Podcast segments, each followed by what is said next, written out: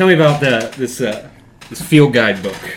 Today's podcast brought to you by Plackers. That's Smile not- like everyone's That's watching. not true. Okay. yeah, so I just stumbled out in the backyard and found this gigantic, like three pound fucking mushroom that I'd never seen. Like, It just popped up overnight. This three pound monstrosity mushroom. And I wanted to know what it was because I wanted to eat it. You said it was so large a a, a, no- Yeah. a gnome should walk yeah, out like, the front remember that door. cartoon David the Gnome? He like yeah. ran around a little fox. Like if he popped out of it, I would not have been shocked. So Would when- you have eaten him with the mushroom? He seemed like a friendly guy. I don't. No, please. Yeah, so we went to I don't know whatever bookstore we went to, Books a Million or something, and I found those little Audubon field guide books for it, and I looked it up, and sure enough, it was a King Bolete, which is like one of the grade A. You want to eat these fucking things kind of mushrooms. Mhm. So I went home and I cut this mushroom out of the ground, out of my fucking backyard, and I cooked it and I ate it, and it was rewarding, What it tastes like? wonderful. How did it look like color wise? Was it like a like a lion's mane, It or it's like kind of white So and whatnot? boletes, I guess, all of them have like a big fat round bottom, right? You know how like some mushrooms have just like a stem, right? Right. This thing's like a big fat cake. The whole thing looks like a fucking uh, what do they call those things? They got like another name, something like penny loaf or something like that, because it literally looks like a, a piece of bread sitting there on the ground. It's That's like how a- my penis looks. Yeah, it's like a- flat, round. yeah, It's like a nice toasted kind of golden top to it. Mm. But yeah, I really thought that I might die because you know you're always told like you eat the wrong mushroom, you're fucking dead, right? Which is true. but I looked up those kind, those boletes, those big fat bottom ones. There's only two kind that are poisonous at all, and they won't kill you. They just give you basically the shits or whatever. And please, if anybody's listening to this, don't take my word for any of this shit. Please don't contact me because you ate a mushroom and died. But yeah, there's only two, and this one you can do tests to see if it's one of the shitty kind, right? Like you basically dab it to your tongue. If it's bitter, you don't fucking eat it. Hmm. So anyway, yeah, cooked this thing. It was great, and it cost me forty dollars for that book. What'd Forty cook it dollar with? mushroom. Oh, some butter, maybe a little garlic. I don't remember. I looked up like a. You had this whole fucking story about this mushroom. You know how you remember how you prepared it? no. I, I It's about the journey. It was the journey, My bad. and that's it. And that's how I became the head chef at Applebee's. Such an exciting tale, full of wonder, excitement. Yeah, there's some twists and turns in there. That, I probably won't put that in. Probably won't be part of my book, but Ah. So, I was thinking about this um, earlier. I had uh, I had left uh, while the storm was going on. If if you were to wed and make a child with any mythological creature, what would it be? that is a really good question. These are the the questions that the people Do want I get to like pick how it's formed? Like Oh what yeah, totally. hybrid would look Oh like? yeah. Probably a dragon because one would be fun to fuck a dragon, and I would want the kid to have like full dragon head, dragon neck, wings that connect to just a little human body. I think that'd be good. I think. I, I'm I- go, that's final answer. I would wonder what a dragon vagina would be like. I imagine, Monstrous. yeah, Probably have like, teeth. well, maybe spikes for sure. Fire inside. Or you'd have to wear a mithril condom just to get in there, you know. But it drips gold coins. if you do it right. Oh yeah, it's not guaranteed to happen. I don't. I don't know. I've never been. That's one I've never actually. Minotaur. I was gonna say you strike me more as like a tar man. I was gonna say like a centaur. That's what I was like. That'd be cool to have. I think they're already the product of that, though. That's not true. That's not true. You fuck a horse, that does not happen. How do you know? Science will. Okay, man. I'm I, saying. I paid I paid attention in that Yeah, class. Nothing happens at all. You I mean, let's say I fucked a Go to centaur, jail. right? Right. We don't know how it's gonna come out. Right? It could have But like. centaur's already half horse, half Okay, person. what if, what if we fuck this thing up and it's like it's got like you know it's the got the body of the man, and then the like the legs are also of the man, and it's the center's the fucking horse. So Like, wait, wait, I get what you're saying. So it would go from then like like half man, half horse to Three quarter man, one quarter. at max, at max. So it would be like anywhere from one sixteenth horse to five sixteenths man, or three quarters man, one quarter horse. I mean, It doesn't have to be an however- awkward feeling. Just you're fucking essentially what is a horse, Hmm. right? But you're hearing human moaning sounds. Hmm. I wonder if they would like, like, like whilst it's going on. I think also like if that happens, like be some fucked up shit if, uh, you know, it comes out like like pretty much a, a horse, like you know, but a bipedal, you know, but it's BoJack Horseman. yeah, yeah, BoJack Horseman, but his his genitals are just like people sized, and like you know he's, he's he doesn't How have like unfortunate. yeah he does, he doesn't have the big horse cock. Tiny little man pecker. Did you finish BoJack? Yes, I did. I, Uh, I haven't. I've watched like the first three episodes of the final season of the final part of the season. Mhm. How does it end? The, um, I think they do pretty well. Um, nothing tried to go for this big um, artsy fartsy kind of ending or anything. You know what I mean? The the next to last episode, without spoiling it, BoJack has what uh, we would equate or call a near death experience, which turns into a death experience. So again, that's the next to last episode. So the final episode, as you go into it, you don't know if BoJack is alive, and he was just having like like a near death experience, or if no, like this was it.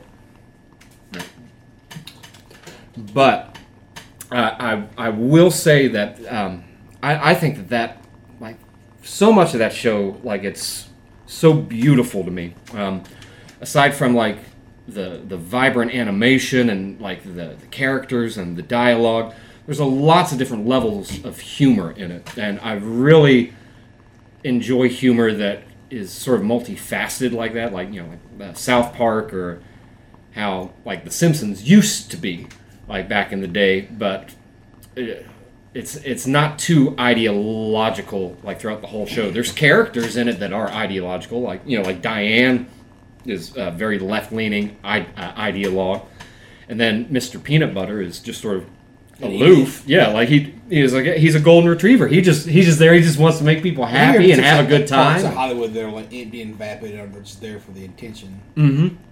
And like, there's when, there's there's glimpses of his character when like all that goes away. You see like the sadness and pain that he's like really going through in life. Yeah, it's like a sad dog would. Yeah. And even um, like there's a, I think it's in the next to the last season, if I'm not, or uh, yeah, if I'm not mistaken. But you know, Mr. Peanut Butter and Diane start going through, they start having marital problems, and then uh, like they start like having a fight, which turns into like angry sex, and so you get to see the angry dog side of Mr. Yeah. Peanut Butter. So like like there's I, I really love how that show treated the characters because it, it takes about six or seven episodes to get into it because you're just sort of like, all right, I mean this is kind of funny, but like what's like what's going on? When it pulls you in and like it grabs you and goes. Oh yeah, there's one trick I noticed the show does um, that I thought was uh, almost like an like many things in the show an homage to like old school Hollywood, and that's the profanity. Only usually once a season do they say the word fuck. Like, and whenever it's said, it's usually said at like a key moment, and it, it had made me think of like how desensitized we've become to that word. Like, even just like in the past like twenty years, like you know, like um, what was it? Uh, the Departed. Like, I think it had uh, broken the record at the time for like the most f words in like a, a work of fiction on film or something like that. I watched that um, about two months ago. I remember going to the theater and watching it, and I really, really think it was a great Scorsese movie. Mhm. But then going back and watching it again, it, it's not one of his best works at all. A lot of Scorsese movies kind of just feel like Goodfellas with You know the See, and I actually watched Goodfellas about three months ago, and I didn't. I did not like it. Was it your first time watching it? But see, I, I can't. I watched all his other work, Mhm. like like Casino is like probably one of my favorite all time movies. And then like you, but you can see that's like the proto Scorsese. You can see he's getting the formula set up. Casino is almost like a, a just a, a sequel to Goodfellas. It's Yeah, I mean the the way it's shot, the even kind of like the, the subject matter and the characters, like even like Joe Pesci, like his character in Goodfellas, essentially comes back from the grave for Casino. I mean, he's he's not really well, and, doing too much differently there. and then you have what's the one that's on Netflix? That's um, The Irishman. I haven't watched that one yet. I Haven't watched that either. It's pretty good. I, I'd gotten so detached from movies after like probably like whenever I started really getting into conspiracies like five years ago or so, and then you know like that was around the time like had like started getting into like uh, the Epstein stuff and like the Hollywood scandals and whatnot, these like pedo cults, NXIVM, and all this other shit, and it, it, it really made me sad because like you know there was there's like people in there that like meant a lot to me as a child and that like you see them like actually like nah some of these people are actually pieces of shit and do terrible things I mean, and you shouldn't you shouldn't average- idolize celebrities you Well, know? What's the average person going to do when they can have everything and get bored with that eventually? well apparently it's it's uh, uh, human trafficking seems to be like the the fun thing to do maybe they should try playing a video game or something have, they ever, have they ever heard of a, a game called Oblivion? oh my god I mean, if you play Oblivion, I doubt you want to like probably traffic children. I mean, that's just the way I feel.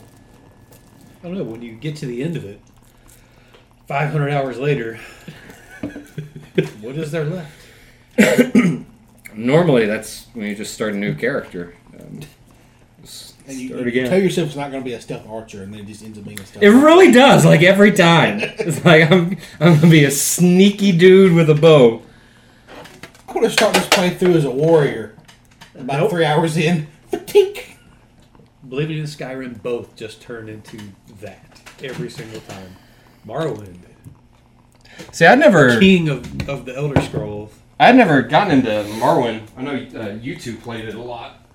and I'm replaying it actually. Are you really? Yeah, it's 20, almost 20 years old now, Holy Shit. so it's just about in that prime It's 19 because you Justin play it time. It's almost ripe enough. because that came out s- summer of 02. Yep.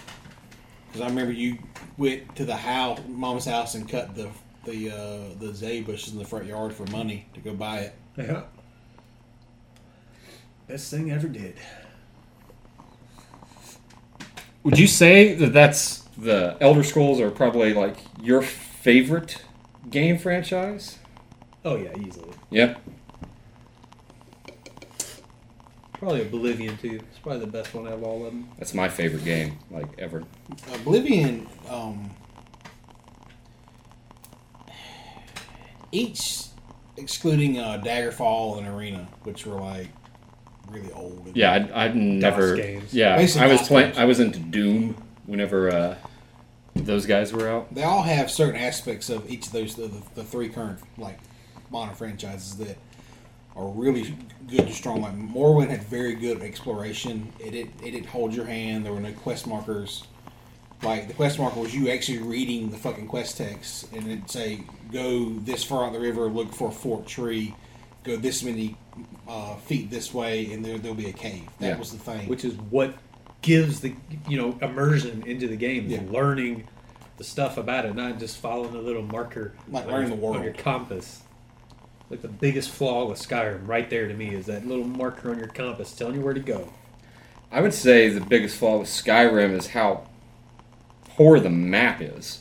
Like, not the actual map that you play on, mind you. It's gorgeous.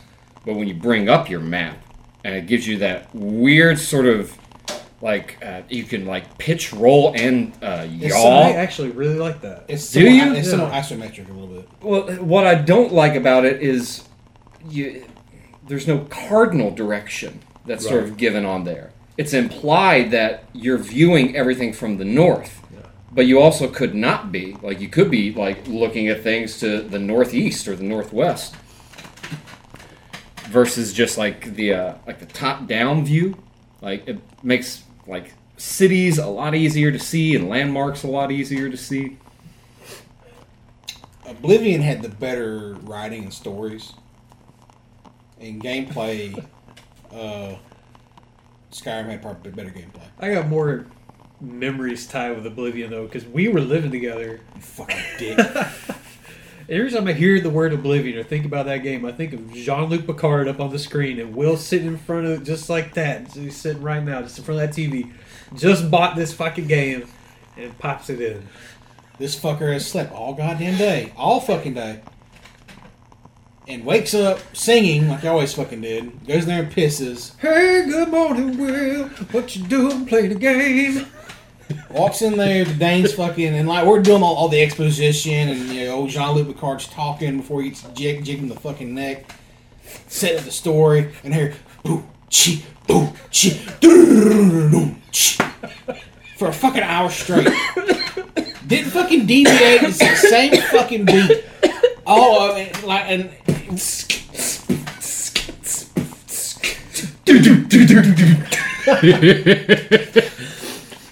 I remember That's that. what I'm I- known for. That's an iconic beat, Will. That's that's it's the Gibson Boogie. that's my kind of boogie. Ah, I remember just waiting for you to be done so I could play it. That was probably your fucking plan was to piss me off, so I'd, I'd quit playing and you hop on it. Oh, you enjoying your game, Will? God, you're an awful human. Is that Dark Brotherhood? Yeah. I'm really excited to see because like e- e- each game had their own little like hook. Like you know, more had the exploration. It's not a hook. That's like the way a game should be. And Well, but uh, Leave TV. I don't know because like I really like the dialogue and the voice acting in Oblivion, as hilarious as it can be. Radiant AI. Oh god, I love it. What's new today? I don't like you. Bye. it's, Hello uh, there. Sorry. Yeah, you, e- each game had the hook. That, that, that, that hook of Morrowind was like the exploration in the world. Oblivion had like great writing. Like Dark, Dark Brotherhood in Oblivion is probably the best side quest thing I've done in any game. It was so good, It's dude. sad too, really, when you Yeah. like get towards the end of it. Yeah. And then you go into Skyrim, which had great g- gameplay. Gameplay and quests were not bad, but the overall writing was not that great. I- Skyrim was more about, oh, watch this cool cutscene when you cut Yeah. a dude's head off. It lost all the rest of the little things that made those games fucking great. And so what I'm think worried about is uh, what's going to be like what makes Elder Scrolls Six like stand out. The VAT system.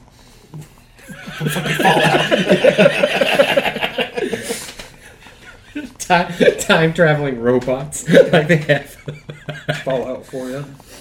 No, no, no. Like in like Elder Scrolls Six, like they they find like like an old Dwemer ruin. They dug too deep. They found something there. It's like cats from space or something. See, I like how the the uh, the Dwemer in like Oblivion, I mean, it's the like Skyrim lore, that they're long gone. We know fuck fuck all about what happened to them. Yeah, Mhm. they never really fleshed out the story either. They You left sh- the mystery a mystery. Yeah. You fi- like you find like the armor and like the constructs and like Dwemer ruins and stuff, but like you don't. There's you have no fucking clue. Even the one you find in uh, Morrowind, there's, you can find the last Dwemer guy who's still alive because he was, I guess, in a plane of oblivion when all the rest of them like dipped out to wherever they went. And even he, he's like, I came back. I don't know. Where, I don't know where the fuck they are. I look for them. You know where they're at? No, me neither. He probably, that's it. They He, probably did some shit. Like, no, Chuck, don't touch that artifact.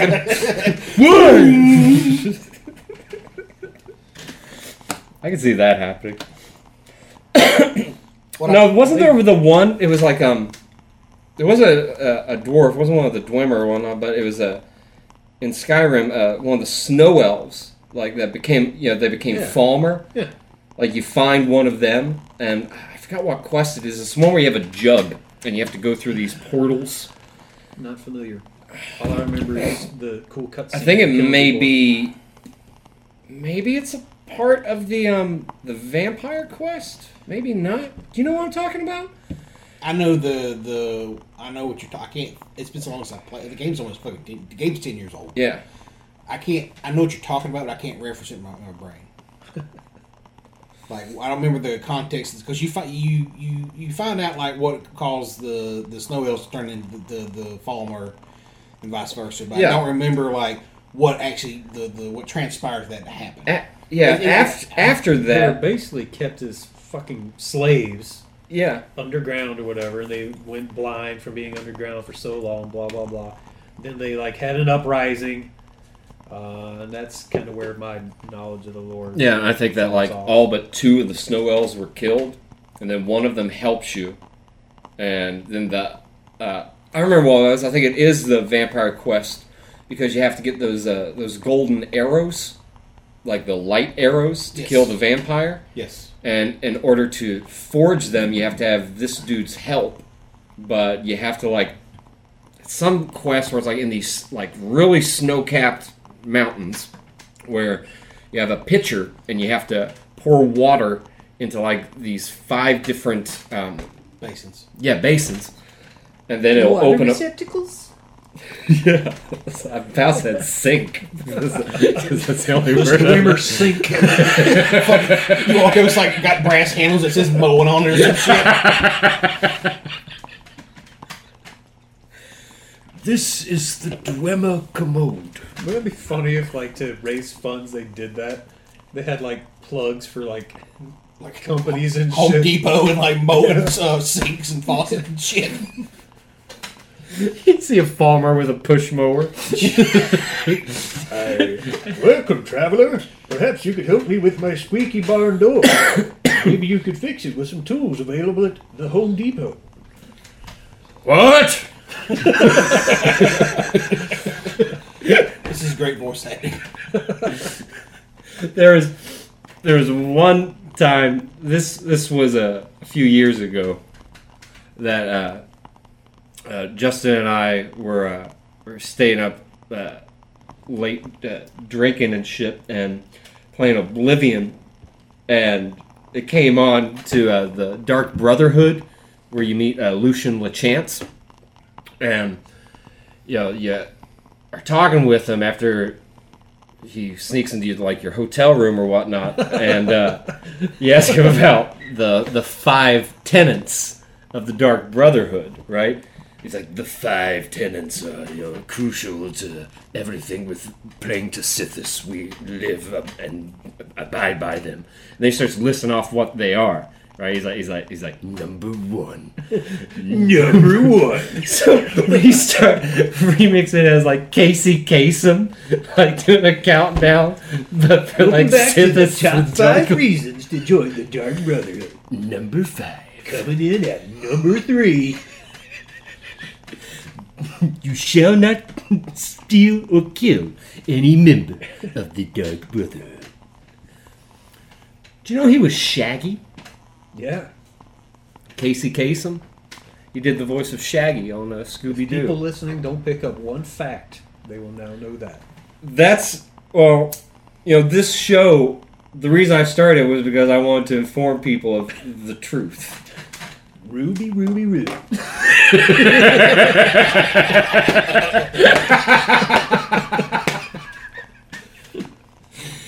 Ah, You Good got time. dog shit on the, on the bottom of your shoe. Well, that'll happen. That's why I kept getting a whiff of that. Just, Rub that checking goddamn shoe on my fucking leg over too. you have dog shit on your shoe, Hell and yeah, you dude. just been putting it right by with. Smells a lot I like kept dog getting a whiff. I'm like, I'm like, God damn it. That's a formidable amount of dog shit. Also, those are some Las Vegas fucking I keep getting a loafers, man. of shit. Like like. Yeah. I'm thinking like the, the fucking bear shit, and the bear cage is floating this way or some shit. I look down like he's stepping in fucking old blood or something. Just don't even want to bring it up because it might be your balls smelling or something. oh, I better not say anything about that horrible smell. Oh wait, it's me. Wonder what like. I'm glad they waited so long to put out another Elder Scrolls game because like you need, that's a game like you've it's such a Ten fucking years. well, how, mu- how much have y'all played? That? Think about how many hours you put into that game, Colt. I don't want to publicly admit Well, that. there's what like four years between Morrowind and Oblivion, right? Yeah. Now we're at ten. It's not going to come out this year. yeah, so they're they're doing a tool. 11, 12. They're doing a tool. Yeah, take a, take a long hiatus. Yeah. Some of the rumor stuff here, like it's gonna, it sounds pretty cool. Like they're gonna like really go hard on the Radiant AI, where like it has its own branching paths and shit. I hope they bring that back. it's not such a cool idea. And So- having like everything just static, you know, having those variables for all the different NPCs to like interact with each other and stuff. You Because it went away. you said Skyrim. Skyrim did not use that? No, No. Skyrim was just as static as could be. You know, they went and did what they were supposed to do, and it was all just completely scripted. So, one this NPC loads under like this condition, right? Okay, and at this location, and then it has its dialogue tree, and that's it. Yep. Like it, Where its dialogue tree will, will not change. Yeah, Oblivion. Let's say you put character from this town, you were able to manipulate it or whatever Right. through commands, and put in this completely other town. It's going to still wander around, look for you know if it's hungry, it's going to try to find food. It's going to interact with other NPCs it comes across.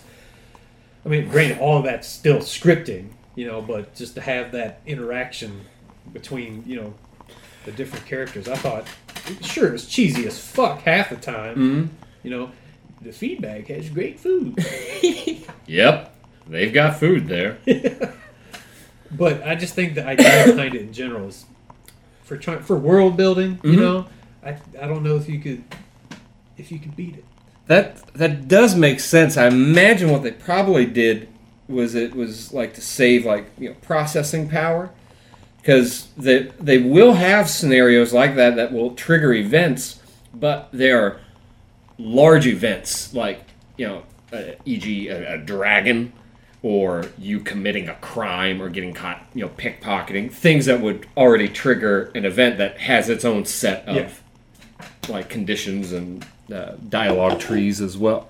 That's interesting though. I didn't know that, but it does kind of make sense though. Like, because I haven't noticed that with like any of the characters in Skyrim, and maybe just unconsciously, I was just like, oh, they just did it differently, but not knowing like No, what just it completely was. took it out, which is a shame. Their big thing was pushing like the uh, combat and the skill trees and stuff and the Which- shouts. The combat in Skyrim is not much improved from Oblivion. Really, it's still pretty fucking bland as far as games go. Yeah, I mean, But that's not what those games are about. Nah, man. Like, first time I played Skyrim, I took a hit of acid, and like that was uh, that explains a lot why you're probably like uh, so into it.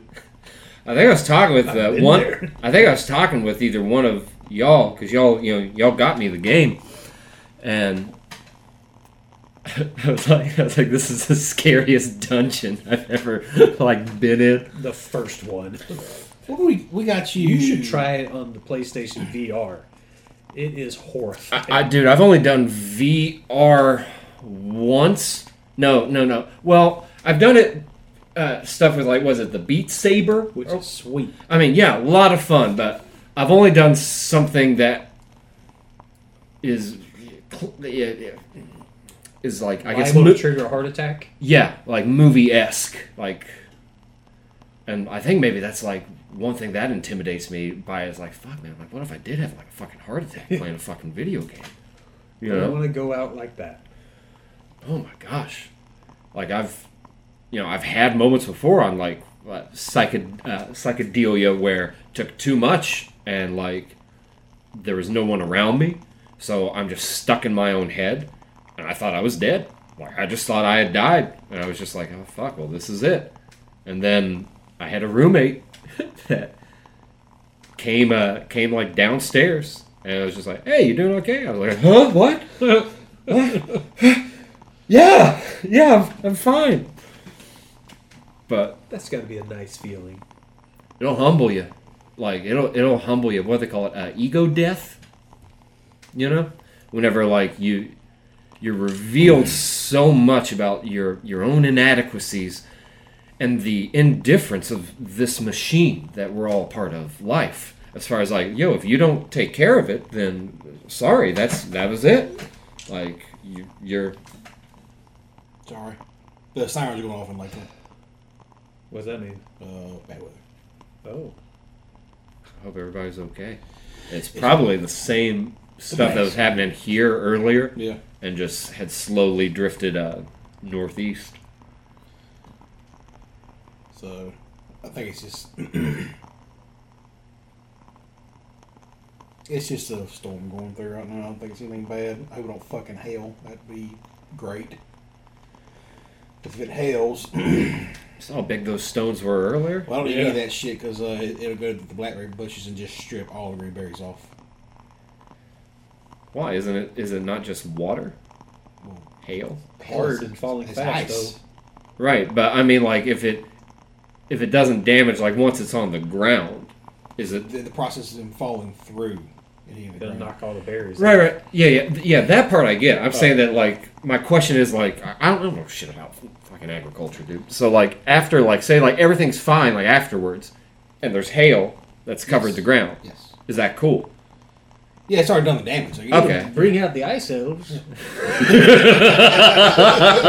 don't know. It, it. Just turns to water later, and your crops get watered. Well, out. yeah. So that's why I was thinking. Like I think you were saying that like like oh plus there's like aside from it falling, there's like even like No, no, it's a bad thing because you you got the process of like the these rocks falling in the sky, hitting green fruit that's developing. fragile at that man, dude. It was fucking shit up earlier. He Man. showed me those uh like those rocks you had. Yeah, man, That it was ball like half. crack you had. Dude, yeah, like that was like half the uh, half a golf ball. I didn't even know it was storm here. So you sent me that picture holding this weird crystal thing in your hand. And I was like, well, I guess Cole's getting in some deep shit now. No. I'm not aware of it. No. That's why I was like, what is that? Let it be known, I am, and nothing against people who are, but me personally, I am not into crystals. The kind you smoke or the kind you you. How you feel, wear, how many kind of give like good energy? I, I I don't know anything about that. Now, as far as like good energy and some of the more, I guess you would say like uh, holistic or uh, mystical uh, side of uh, the human body, like I'm like I, I'm, I'm all about it. You know, I like shit like that. I think it's fascinating and like the old archaic cultures and religions that all sort of tie together in some way. I think shit like that's cool. But as far as like actual like like crystals or or whatnot, nah, man. What about crystals to align your chakras? I I I think that you should just meditate if your chakras are uh, out of alignment. You don't know shit about my chakras. I ain't aligned to jack.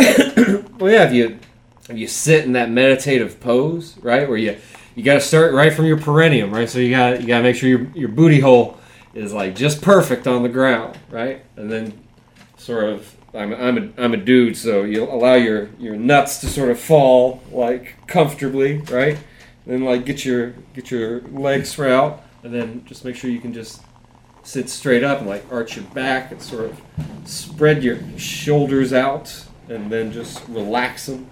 Got back. I got pee. Good luck. Oh. If you're not back in 20, we'll we'll send a man after We'll you. wait longer. Who is that guy? I don't know. Thought he was with you. No, you brought him in. He's handsome. Five bucks is I can fuck him. I bet you could. I bet you could. We'll we'll see if that uh we'll see if that transpires later on the show.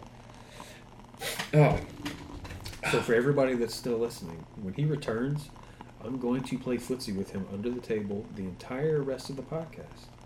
So if he doesn't complain about it, then you know he wants it. we've been doing it so far, and I'm not gonna do it, so he's not gonna complain, but everybody will think he's gay anyway.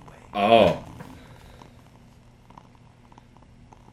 I don't use the word hero often. yeah, that was a good pee.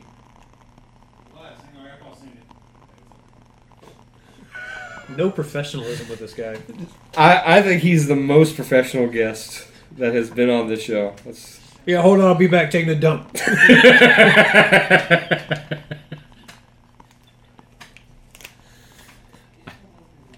yeah, yeah. Large pepperoni.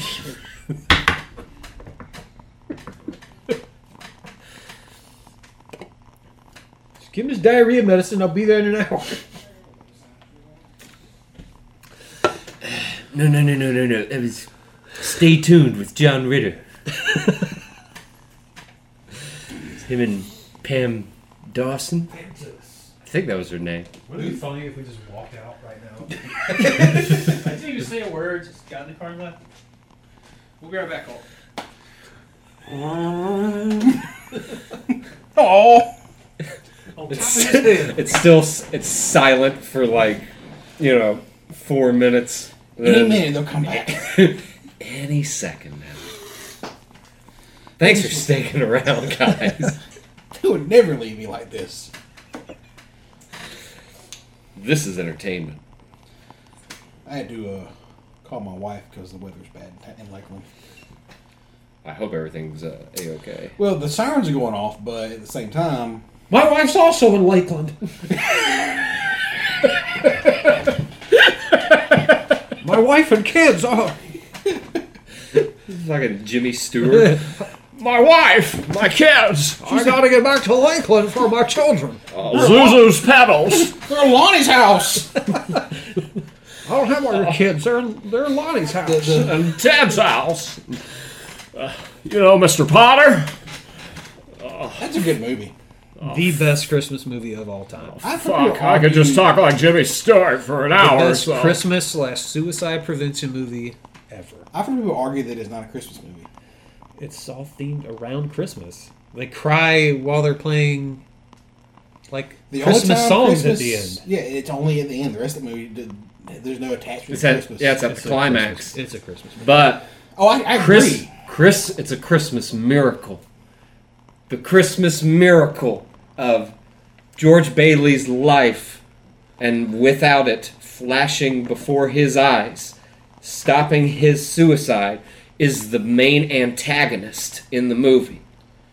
Yeah. It's a It's like and, and uh, as Clarence acting as a Mercury, right, a messenger of the gods, right. That's that's who Clarence is. So uh, uh, Moses as well. I think it ties in with uh, the Judaic. I think that's the adjective. The the uh, with that mythology, but he is a messenger of the gods. Hermes, you know what I mean, with Hermeticism. Clarence is the messenger of the gods. He he and the message that he brings are the main antagonists, and that's and it's a wonderful life, which is the Christmas miracle. And George Bailey gets to go home and like everybody that like he ever like helped out and like that he didn't necessarily profit from, but he did what was needed to do in order to. Did they say how much money they raised at the end? I don't think they did. Had to be thirty-three dollars. I tell you, I wish I knew the character's name, the one that moved away. I think it was. My mind's saying Billy Bibbit, but like I think that's like from like One Flew Over the Cuckoo's Nest or something. But the guy's like, "Hey George, He That's what he did. hey George, yes, yeah, yeah, yeah, yeah, it's- it's George, George." Imagine like being like, You know, and the, the get my funny thing package, was, George. he was like the fucking successful like business Oh, yeah, he's like, like, ladies man, and he sounds like a fucking retard with a tick. Hey, George. Oh, God damn it! Hey, hi, hi, how you doing? I hate my children. Carrying around with fucking flower petals all goddamn day. But keep Zuzu happy. Anywho, oh, sorry. Yeah, things are going great. Yeah, Merry Christmas to you and yours. You fucking Is Nightmare Before Christmas a Halloween movie or a Christmas movie? both. Both. It's suitable for both of those holidays. Take your pick. I hope Genius is not limited to fucking god, Disney does not try to re- redo that movie. We go- just leaves it like it is. Don't try to trot it back out. Rob Schneider. Speaking of to tie all that together with It's a Wonderful Life, the characters Bert and Ernie come from It's a Wonderful Life. Like No shit. Oh yeah, they the do. the I remember taxi driver and the cop, I think. Bert and Ernie. Yeah. Bert and Ernie. I was uh I've been watching I think it's called Defunct Land or Defunct TV. It's a YouTube thing, but they have a uh, a little uh, uh, series on uh, Jim Henson and the the Muppets, and watched it. Uh, I don't I don't know if Disney owns Sesame Street now, but the deal whenever it was struck was that whenever Jim Henson sold the Muppets, I think it was like the early '90s, that he would not give over the rights to Sesame Street. Like Sesame, the Sesame Street Muppets were still, Sesame Streets. yeah. Yeah, I think I think Sesame Street is like its own thing. I think the reason he did that was to keep it in contract with public And access. yeah, to keep it non-monetized, where it's for kids' development, you know, Yeah. instead of turning into, you know, Big Bird selling car insurance or whatever it would be now. Yeah. Hey, Kermit. Do you ever worry about your car's deductible? Not me. I've got Geico. Waka waka waka. Hmm, sheesh.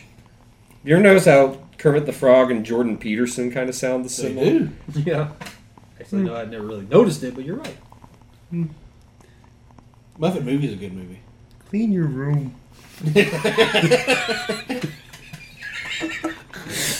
Sheesh.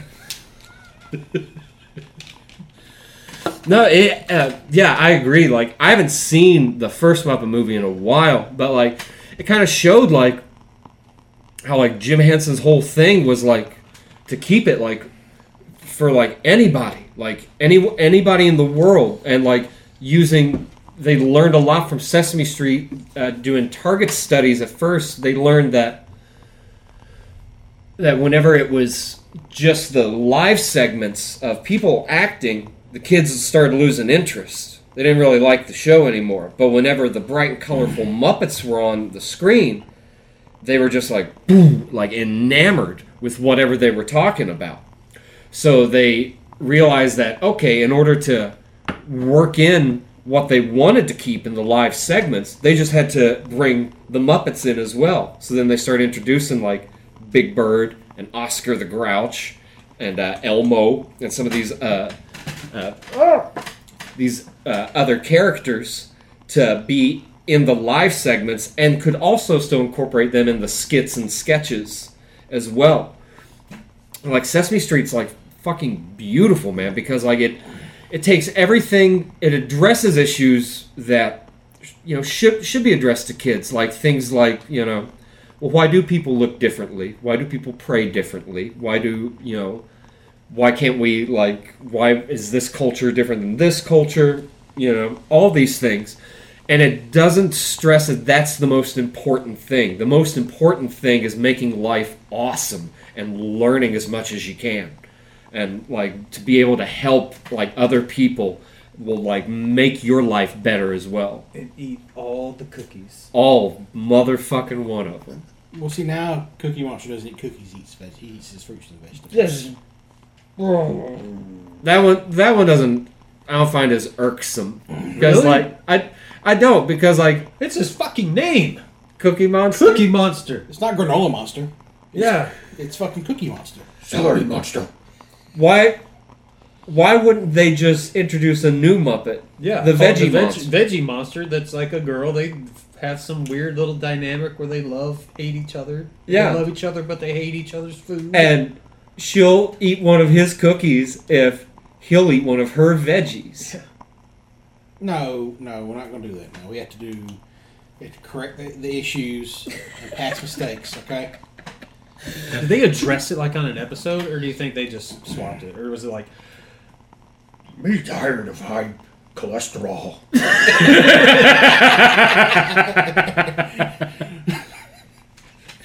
Cookie Monster's toes are starting to fall off. Cookie Monster can't feel extremities. What's Have you tried a radish? what's a normal like? Give me a number of like what a cholesterol level would be. You're asking the wrong person. Dude, you- I mean, you know, like I went to when I went to farmer school, I slept through all the doctor classes. I don't fucking know. I don't know what they counted in because like you can work the count into that gag as well. Oh, Just like, yeah. like six six hundred LDL. weights.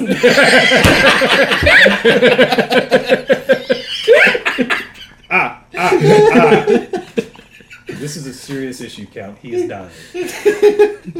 One one life remaining. Ah ah ah. Do you think it was fucked up that like they had a guy that lived on the street in a garbage can? He was a fucking dick, and everybody like just kind of ignored him. No, because he chose to be there, from what I understand. That's how he wanted to live. He had an entire portal to a different world inside of his trash can. He I don't know had- if y'all know that. If you watch Elmo's Adventures in Grouchland, you'll find that out. Huh. Tell me more. That's as much as I remember. you But son of a Grouchland bitch. is this whole yeah, Grouchland is this whole other place. I don't remember if there's uh, a lot of trash everywhere. I imagine it probably was. He goes down the fucking thing. It's like immaculate golden paved roads and high rises built of marble. It's all decoy. Like so Oscar's just like, man, I've gotta find something out here. There's a Trump. t- There's like a Trump tower down there. Or some shit. Oscar, you got a wonderful, wonderful place down here. Grouchland. It's fantastic. Fantastic. Vanessa Williams played the Queen of Trash.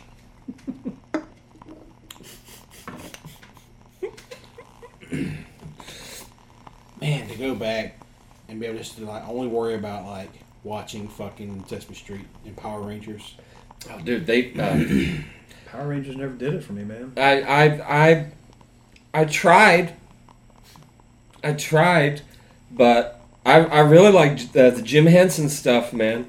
Um, and like even uh, the the Muppet Babies, where they uh, uh, Muppet Babies teamed up with uh, or Muppet Babies, uh, Jim Henson Studios teamed up with uh, Marvel to uh, uh, produce it because Marvel uh, was in the um, uh, Saturday morning cartoon game already and had done some shows. So like they had worked with them. If I'm not mistaken, maybe I'm mistaken that with Teenage Mutant Ninja Turtles. I'm pretty sure it was Muppet Babies though. I like the Ninja Turtles as well, but um, That was my shit. Ninja Turtles. All of them. Somewhere in, I think it's in the attic at my parents' house. I s- still have a box of all of my uh, old figurines. Dude, them are probably worth a lot of money right now. I still revisit them over the years, slowly developing layers and layers of dried cum all over them. Until next year, Rocksteady.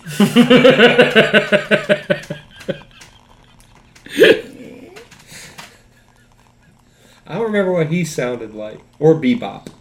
I don't remember. Oh, those are uh, now racist stereotypes. They have to be. That's a, that was the thing that, that Racist against rhinoceroses? Just, it's uh, and warthogs. it's something with the bebop and rock, rock steady. It being a Were they supposed to be like black people at the time? no bebop and rock steady are uh, a type of uh, mu- uh, from what I remember. And I'm pulled They're this musical genres. Yeah, musical genres, and they they kind of both are of a urban aesthetic. Both of them. Well, that's fucking stupid. Yeah. So- Fucking cancel culture shit's fucking stupid, man. I saw I saw a good one that uh it was uh I think for 2019 it was a Lil Nas X declaring on a tweet that he just found out that he was gay and he wasn't going to support that kind of music anymore like as a like a parody Yeah. of like the cancel culture.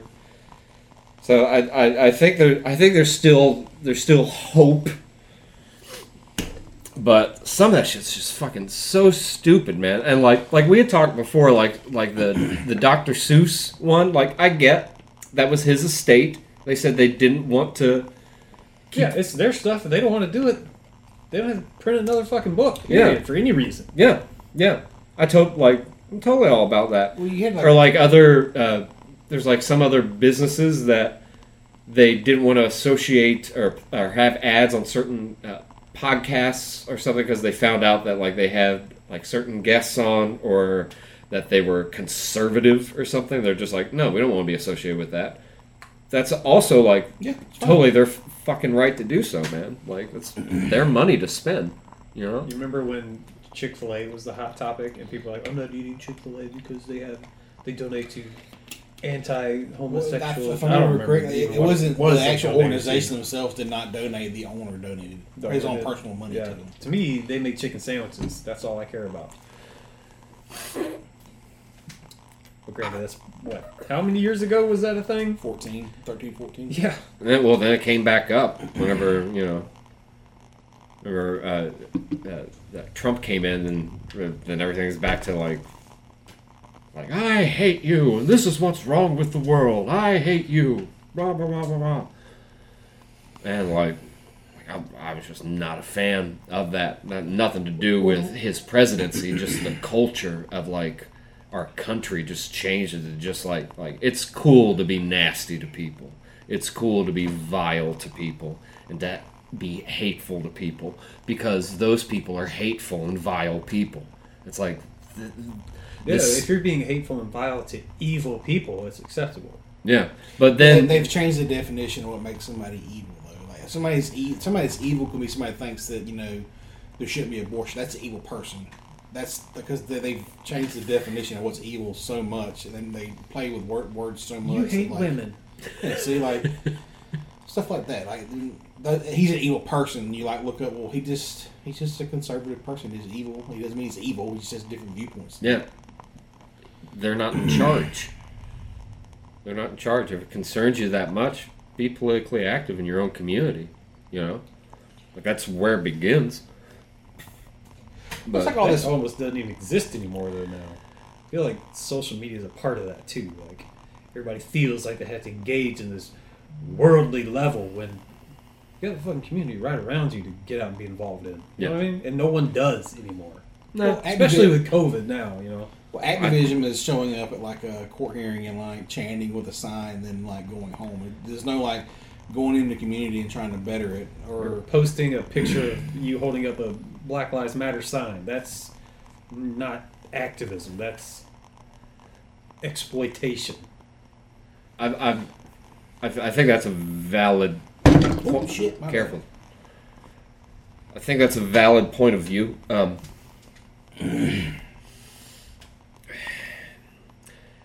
I've, I've, I've, I've, found I was talking about this with you know my friend my friend Duke my friend Derek on um on a, a previous episode that I find a lot of people that are exploitative in that manner that they, they really they really don't do a lot within their community to sort of challenge their community or bring awareness to their community. Most of them are what I would call racist white people um, that believe in white supremacy, but not in the quote unquote old fashioned sense of white supremacy. They believe that They have to help. yeah, yeah, this White wa- savior complex. Yeah, the white Yeah. savior complex in their mind, and it starts with virtue signaling in some sort of manner. Now, some people are passionate about it. Uh, like I've, I had a, a friend of mine that uh, uh, the, that, that poor kid uh, KJ that was killed uh, at Yeah. Lowndes that they said was um, he died of natural causes. Fell into that gym mat. Getting Yeah, shoot. yeah, rolled himself up in a in a gym Apparently, mat. they have a confession on tape now. I've heard the rumor about that. I, I'll, man, like that. That's really the only huge scandal I can think of. Like, like in this community at least. But uh, anyway, a, a friend of mine, she had uh, gone out to like that first like uh, protest. I think whenever like they instead of changing the charges, they arrested like his dad instead for like showing up to the courthouse and being like, "No, I'm not leaving here until you guys like do something." So they arrested the dad, and then I think this was even after they had done an independent autopsy and they found the body. The internal organs had all been replaced with like newspaper and shit. Well, here's the thing That's about that. pretty common. That's that's a, a common like whenever you die and they embalm you, most of your shit gets thrown in a trash bag. Um, that's why you walk up and touch a dead person on the chest. It's like it, touch a table. There's nothing in there. Right, right. And apparently, in like, and like a weird paper mache kind of feel to it. Right. and well, even okay, even around touching a even like even like that aside, other things that were weird about it were that initially there. were- damn it. Dude, please be careful. Didn't the footage and stuff go missing? Yeah, and the the coroner uh, initially uh, uh, stated that he was not made aware of it because anytime there is a death that happens that is either an accidental death or uh, it could be a homicide or you know like a you know, from violence, the coroner has to be alerted of it.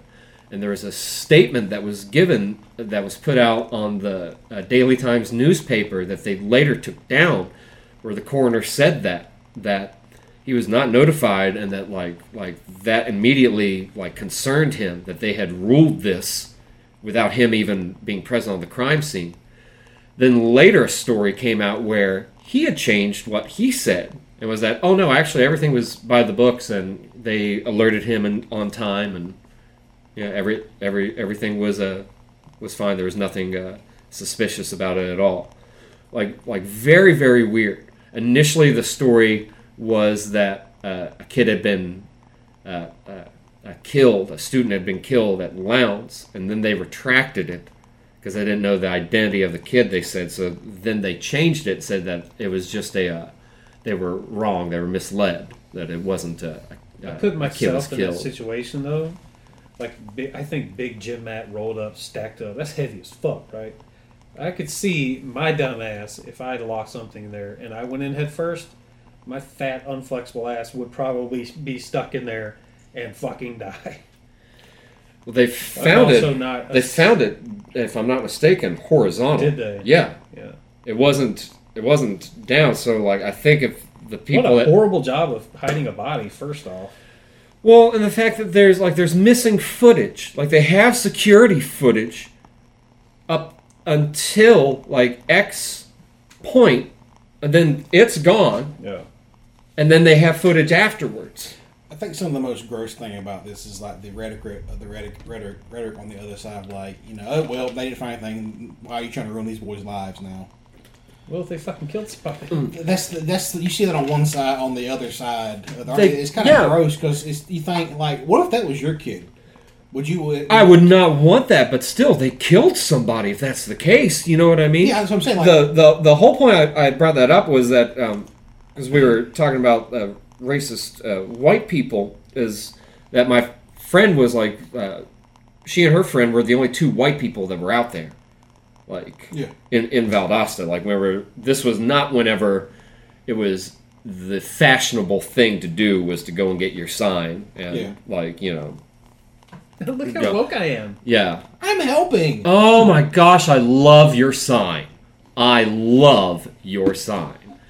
Posting on Instagram, getting likes and shit. I mean, like, and I mean, we're all hypocritical to a certain degree. I don't like, like I know, like I am at least, but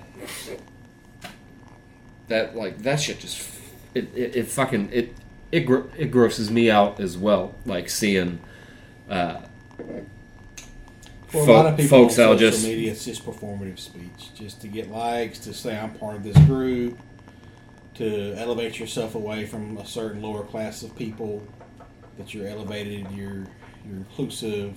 It's just it's a whole other way, dogmatic way of speaking.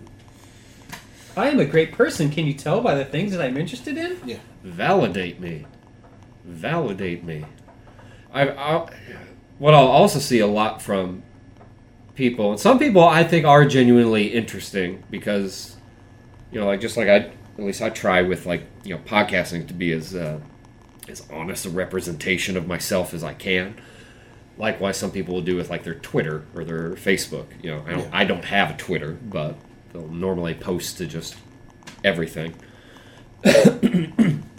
But yeah like normally like i'll see like some people that are like this that uh, what we're talking about that will also turn into like like oh i could really just use some motivation today guys. Like i'm like i'm i'm just really having a rough day. Sometimes i just i just find it to be exhausting or they'll like post like sad boy memes and shit. And it's just like, God, Give me attention.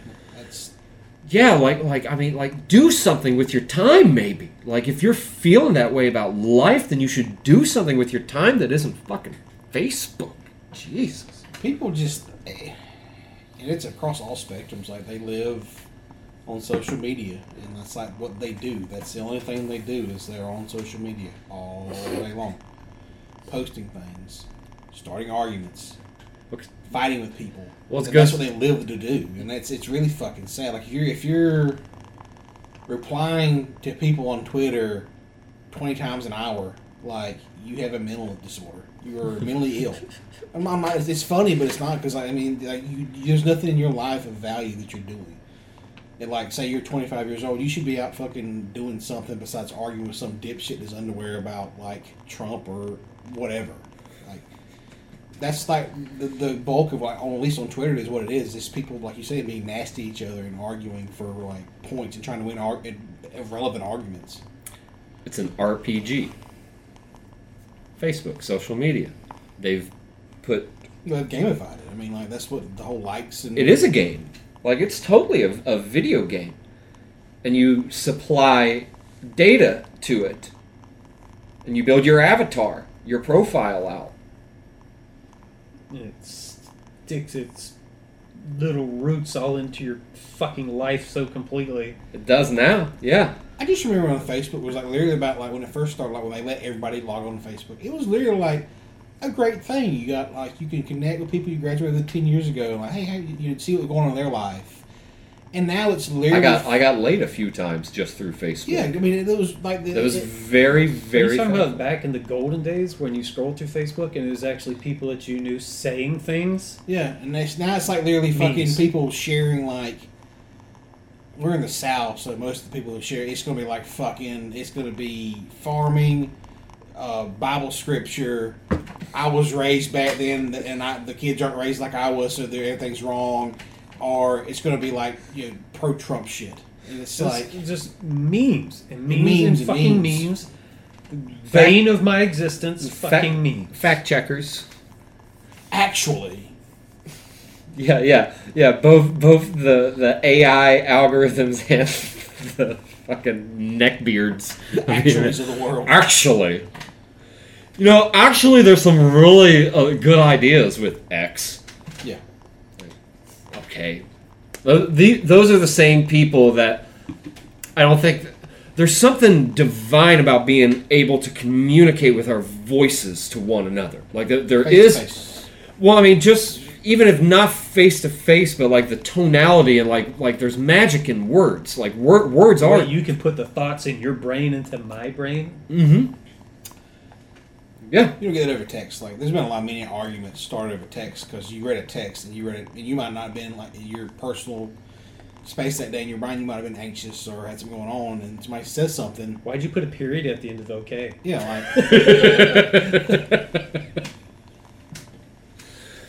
it, it's uh, it's weird to see like how social media is like every, everybody's like racing towards the fucking ends to get further out from like logic. Well, because that's where you get noticed is being wild, right? Yeah. So if you're like on the fringe about something, then like that's that's where Well, like the problem with that is, is like you have people get like, picked up for like like look at this, look how look how out of the ordinary this Well, is. You have people like that are on like the little the, the, the center of right and left or whatever who are in power. Will see where the fucking fringe is going, like to fucking Cuckooville, and like they see that as like where culture is.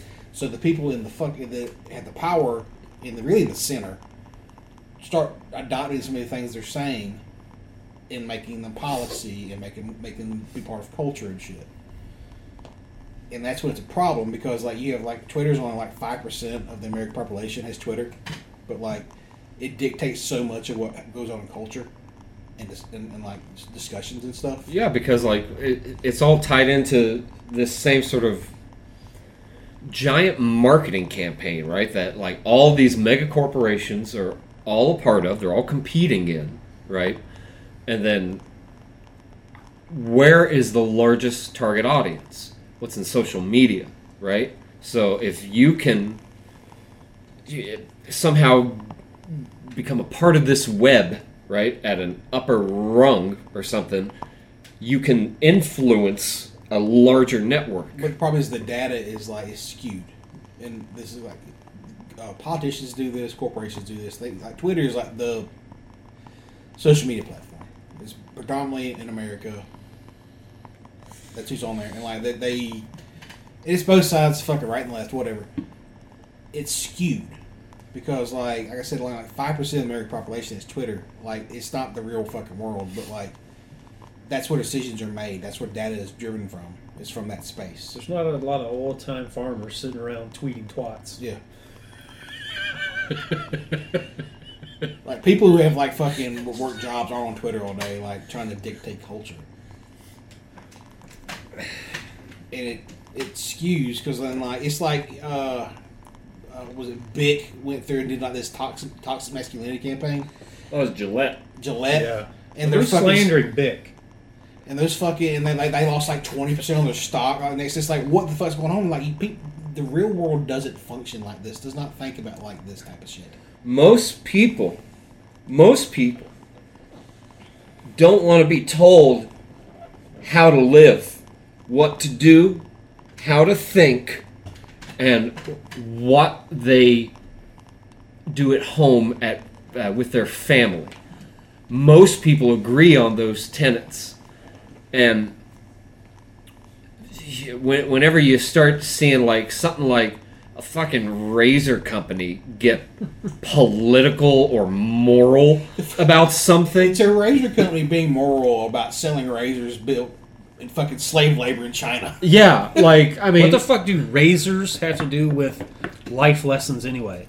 Make a fucking razor. That's shut your mouth. Show it cutting some shit. Call it a day. yeah, if you really want to have a breakthrough marketing campaign with what a razor can do, show one of these disgruntled workers in your factory cutting open their fucking wrists with your brand spanking new four blade quattro big ass wannabe razor and show how durable that is and then at the end be like don't be a racist The the factory this razor is made in has fucking suicide nets around it. Like yeah Is that real? No for, for real, like Oh. yeah for real, like a lot of these big factories in China have like suicide nets around them. Fact number two for the podcast. They're not even allowed to touch the razors. You know, like in, in drug uh, dens and uh, uh, factories, they gotta they'll be it all naked. yeah, they'll be naked, so you don't you don't Can't steal have a razor when anything. you're naked. I mean, you can, but shit, It's dangerous dangerous business. shit. Why are you bleeding, man? Don't worry about it. I love I'm, my I'm family. good. I love my family. Paco, have you have you been sneaking razors out? Why are you so pale, Paco? I've been following a trail of blood leading to you for the last hundred yards. It goes to your locker, back to the floor, and right in here to my office. I don't know I, what I, you're talking I, I about. don't like it. It kind of wraps around to being like corporate activism. Like they don't give a fuck. Yeah, I think They- They're just doing that because now they think you're a large enough market to market something to. which they are. Like that's that's what elections are. You know what I mean? It's like you you you find sort of like an ideological marketing campaign, right? And then you just sort of target people and then the way most people work is whenever you null it down to be like and we've got two finalists, you know. Which are you going to choose? I mean, they've essentially already chosen like everything that that person's going to do. You know what I mean? Even with all the stuff that, uh, you know, that Trump did, that was like, oh, that was cool. A lot of Biden's already gotten rid of, to my knowledge, like uh, the funding for of historic like, uh, uh, black like- uh, uh, colleges and universities. I think that was already. Would you see where like back. part of his climate change bill is to reduce the consumption of red meat down to four pounds a year? And I- I think he I'm not a. it won't make it past the floor of the house, but the fact that that's something he's floating is incredibly dangerous. Chop the rations up five percent. I, I think a lot of the stuff with climate change is dogmatic. I, I, I think that a lot of it, whether where people say that like, uh, you know, do you even science? Do you not know like anything about science? Like, I mean, you guys know me. I'm a, I'm a pretty like far out there thinker with as, as far as our you know, cultural demographic around these neck of the No, I woods. never noticed, man. Yeah, right. Um, but like even like like I'd uh, shown stuff to Justin uh, about like uh, some old documentaries about like like whenever climate change first started like like becoming like a, a, a big thing as far as like when they were saying that like Mm. anybody that disagrees is disagreeing with science so it was these heretics sort of that were talking about like how it had become politicized because of all this money that was being put into it that margaret thatcher had back in the day put all of this money The into lady it from Murder She Wrote. yeah. Ange- Angela Margaret Thatcher Lansbury. Um, but uh, that the reason why she did it was she uh, the miners had gone on strike and she didn't trust nuclear energy and she didn't want to work with the Saudis. So she put a lot of money into alternate forms of uh, energy instead. Which I mean, don't get me wrong. I think that's that's it's an awesome thing. Um, I I think that uh, you know alternate energy is definitely something we should seek. However, some of this stuff that's in this these climate change politics have nothing to do with environmentalism. Like it has nothing to do Well, with it's all about environmentalism. Why aren't we starting cleaning up the water? Like that's the big thing. Like like we do more water pollution than air pollution, I'd say. It's a very cute horse, Justin. I'm proud of you. It is a nice horse. Thank you.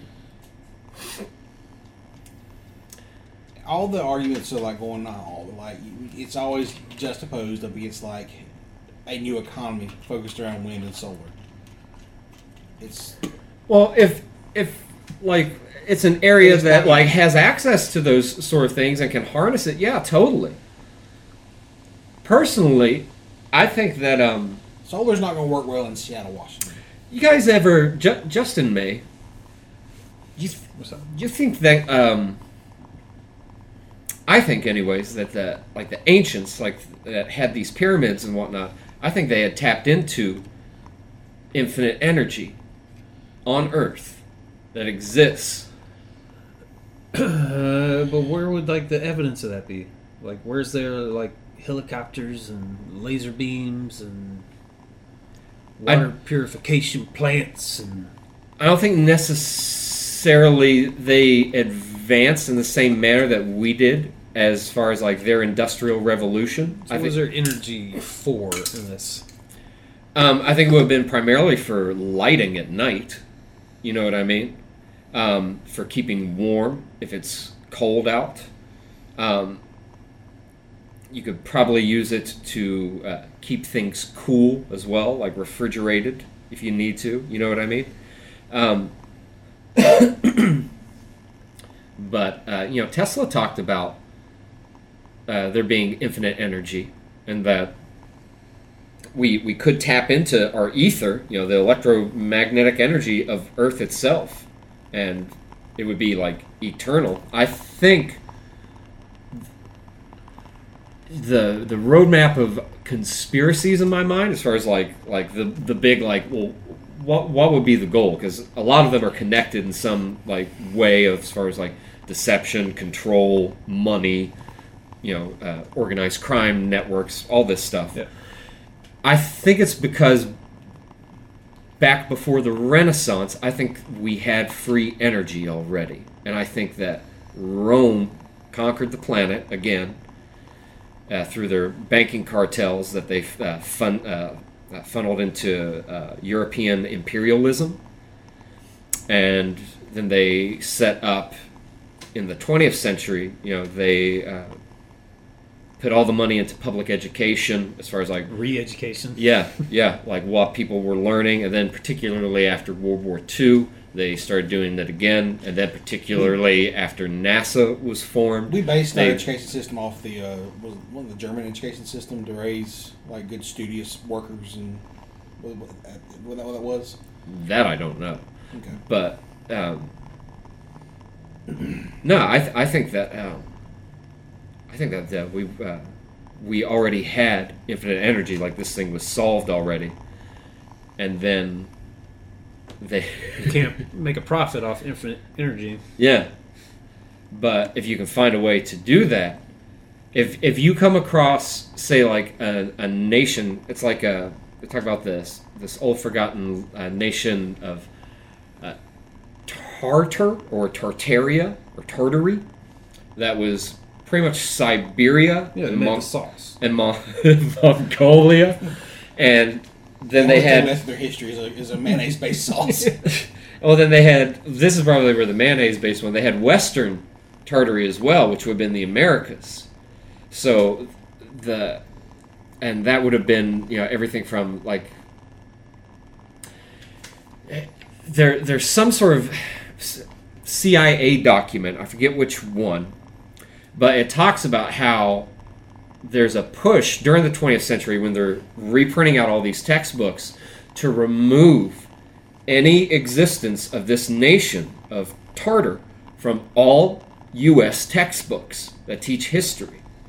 And it's really peculiar. So, like, some of the theories that tie into it are the uh, uh, some of it is the uh, the we uh, the we was kings theory about uh, Africans having already dominated the South and the Caribbean, and about the Vikings as well already dominating the northeast coast, and about the indigenous tribes taking control of most of the center of the country, and then the Pacific coast was Polynesians, Asians, and indigenous, and that whenever this uh, uh, Renaissance happened and the New World happened, and they started changing the maps completely, like because they had to redraw the maps in the church's like you know approved image. This was uh, uh, during the same time they were doing chronology, the new chronology as well, or the uh, Scaliger was his name, Joseph Scaliger.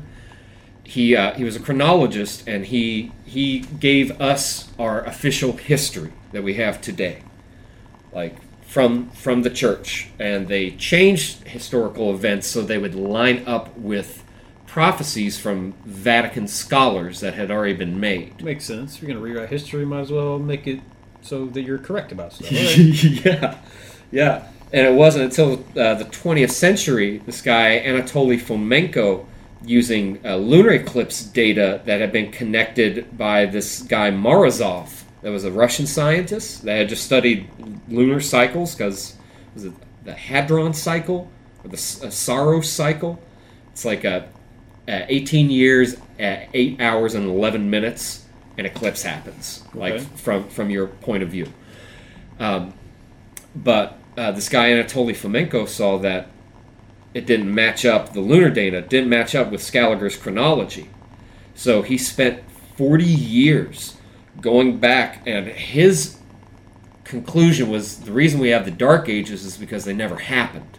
That the church inserted them and repeated dynasties with just different names. So it seemed like it was a lineage, but it was really the same dynasty over and over again to fill in the gaps. They had done something previous before, I think, with Constantine. So whenever they were remaking the calendar, he didn't want his ruling year to be like 1298 or whatever it was. So they reworked it into 1000 for his benefit. Like- Interest, interesting. Yeah, I never heard any of that. Yeah, so I I think that I know long tangent, but you know, one like I ain't- I, I haven't seen you, I haven't gotten the podcast with you for you know a Over year a now. Yeah, um, but I think that the free energy and whatnot, I think was already here, and I think that America, as as we know, at least the idyllic version of it of multi ethnic cultures all coexisting together, was already here, and that there weren't necessarily borders, but there were borders as far as lands. You know what I mean?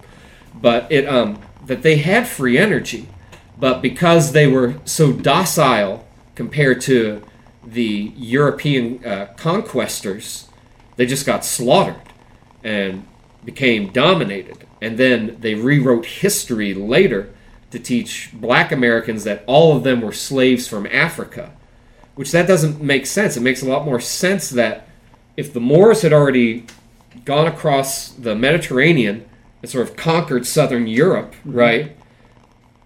They would clearly like go west as well, like because northern Africa, like the Afrikaans, like it's right there. Brazil's right there. The Caribbean's Right across the way. yeah.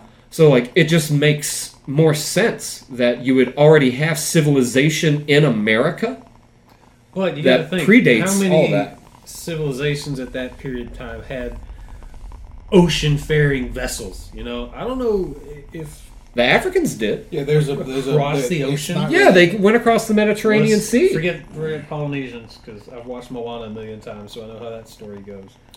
There was a an I, I think there was more land back then. as well. king that uh, was said to go across the ocean into like uh, like what would be modern day South America. But I mean, I can definitely Yeah. see where it would make sense. Like, let's say that the African population was uh, aspiring travelers at that point and all that stuff. It would make sense to get rid of that information. I do see where they would That's not- benefit yeah, from doing like- that. No, you guys, you're just all from Africa. You, you know, kind of edit out the grand part of their lineage. Yeah, know? yeah. There was stuff I saw uh, within like the past year that was uh, evidence or data, I should say, rather data coming out that supports that Beethoven was black, that King James was black, that in fact that the European uh, ancestry, as far as Western Europe, like where the Moors had conquered up, they married into nobility because they brought with them the aqueduct and like like other technologies that Europe didn't have yet, right? So again, it doesn't make sense to that they would just go there and then stop at like like that latitude, like Rome. You know what I mean? And then just like, all right, well, see ya. What's up there? oh, we don't know. Uh, we're just gonna go back this way. Those Germanic tribes. Well, I mean, just I mean, like the the the Vikings and you know the the the Nords and the the Africans. You know what I mean? Like these. the, these were seafarers like they they were travelers you know so it, it it would just make sense a lot more sense to me that you would have had them already here in the americas as well and it wasn't just you know the columbus or rather the the collins family that like came and like set up shop in america We know, a lot of South American, uh, I don't know if religion is the right word, but uh, I guess it would. You know, they had figures in there like, uh, how do you say it? Quetzalcoatl Mhm. or whatever was supposed to be what a white dude with a big white beard. Like, I try to think if you had never seen people like that, how could you just make that shit up in your head? Because to me, like if you're there and you're living in South America, surrounded by South Americans, they all look the fucking same. Wouldn't you just assume that all people look like that? So where'd they get that weird idea for just a white guy with like a white beard? That's some weird shit. yeah Maybe there was white folks over there. Maybe there was black folks over there. the the rumors are that on some of these old maps you can see them uh, just because I, I like cartography and geography i think that shit's fucking fascinating um, but uh, arcadia i believe was like this name of this like what we would pretty much call the 13 colonies right Yeah, I know And- exactly what you're talking about. It's showing up on old maps. yeah and the idea is that the nords had set up shop up north Which they've proven that. They found yeah settlements in uh, Newfoundland or, or some Nova shit up there, yeah. Yeah, and that Africans and Caribbeans, right, had set up shop down south, and like they were like they were slavers, right? Like the like slavery was a worldwide thing. Everybody did that shit back then. Yeah. Sure. So it makes a lot more sense then, like for a European conquestor or the East Indian Trading Company, as opposed to just bringing all of your inventory across the sea because that's treacherous. You've already got a conquered peoples here. You just enslave them and take over their society. Like there's like buildings here in America that they're like, oh, they uh, built this in the. There was a bit of a, a neoclassical phase that went through architecture in the uh, uh, late 19th century, and all the buildings turned up like this. It's like, bro, this shit looks centuries old. Like, like you go to like some places in like Philadelphia and like you see like some of the architecture and it's like, bro, like this seems a lot older than just 300 years old. Like it seems really, really old. Um, I don't know. I I think I just ranted for like 20 in, minutes. in terms of style or weather.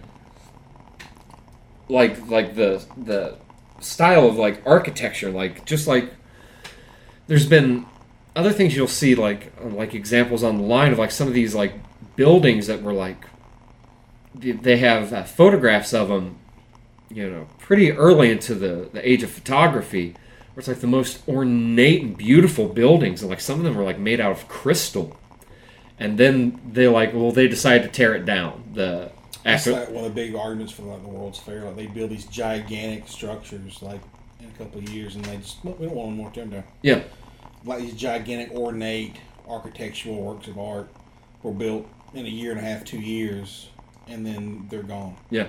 That well that's that's the story anyways, right? Yeah. But like there's there's a lot of cataclysms that happen in the 19th century.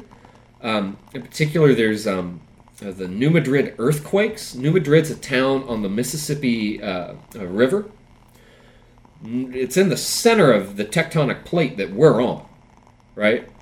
It had, uh, I think, within an eight-week period, six earthquakes, all that were like 5.5 or above, and like it, like it, it wrecked like the the town like over and over and over again. Well, while all that's going on, this is December 1811 through February 1812. You then see in 1812, Europe decides to come back west in force, not just to America for like 1812, the war, but like start going into Argentina and the, the Falklands and Brazil and like like all of Europe is like really pushing heavy for this. There, there are also like some of these photographs you see around these times of big cities they'll be barren. Like the cities will be like next to like nobody there, and like these are like like really big cities like Baltimore, and it's like why is there like two people out on the streets on a beautiful day in Baltimore? It, like it's really like odd stuff. Wait, why? Why was that? I would. I, I, I don't know. would There's be there's there's no explanation. It's not just like If- one city. It's like this like time period from like 1812 up to the Civil War. Like there there's there's a lot of odd things that seem to go on. Uh, there was a lot of orphans around that time as well. Like there's like an orphan problem worldwide in like the 1840s, I think.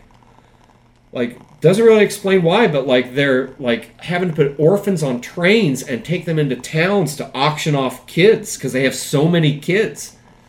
Like and th- they're doing this in the states they're doing this in europe. Like really really odd stuff. Could have been like a never heard of pandemic. I, I think it would be more like a global cataclysm because like this this earthquake like in the in the middle of the tectonic plates like like it's really really odd and the, they had six of them in a period just shy of two months. Like really really odd. So what what i think is kind of likely is that there was some sort of like global catastrophe that happened that either we don't know what happened or whatever did happen they're like we don't talk about this anymore and Or they're just doing no one around to document it. May, well, maybe it had something to do with like this infinite energy that they tapped into, and then these conquestors or whatnot got their hands on it and misused it, and then boom, massive. I love like watching videos, like you know, diving into that possibility kind of thing, Mm. and I love entertaining the idea. But just the the grounded, rational part of me just has to say that I think it is probably just as boring as it is. I think history's pretty close to what we've learned that it is. I don't think it is, man. I, I, I, I don't. I don't think it is. It, it just some of the stuff just doesn't make sense to me. Like what does make sense to me though is that if you wanted to control the world, and the, I think And I do.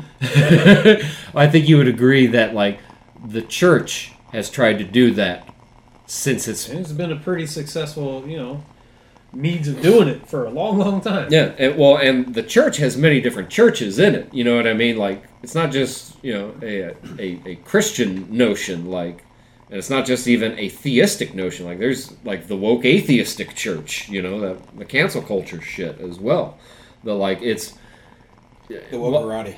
What what does make sense to me is that if if you do want to control the world, you would have to be playing chess, which means that you're playing at a corporate level. So you're looking at the game as far as like ages in advance. Like like you're not like longer than one human lifespan, right? The cathedrals that would take 300 years to like construct and you're there halfway through it. Mm-hmm.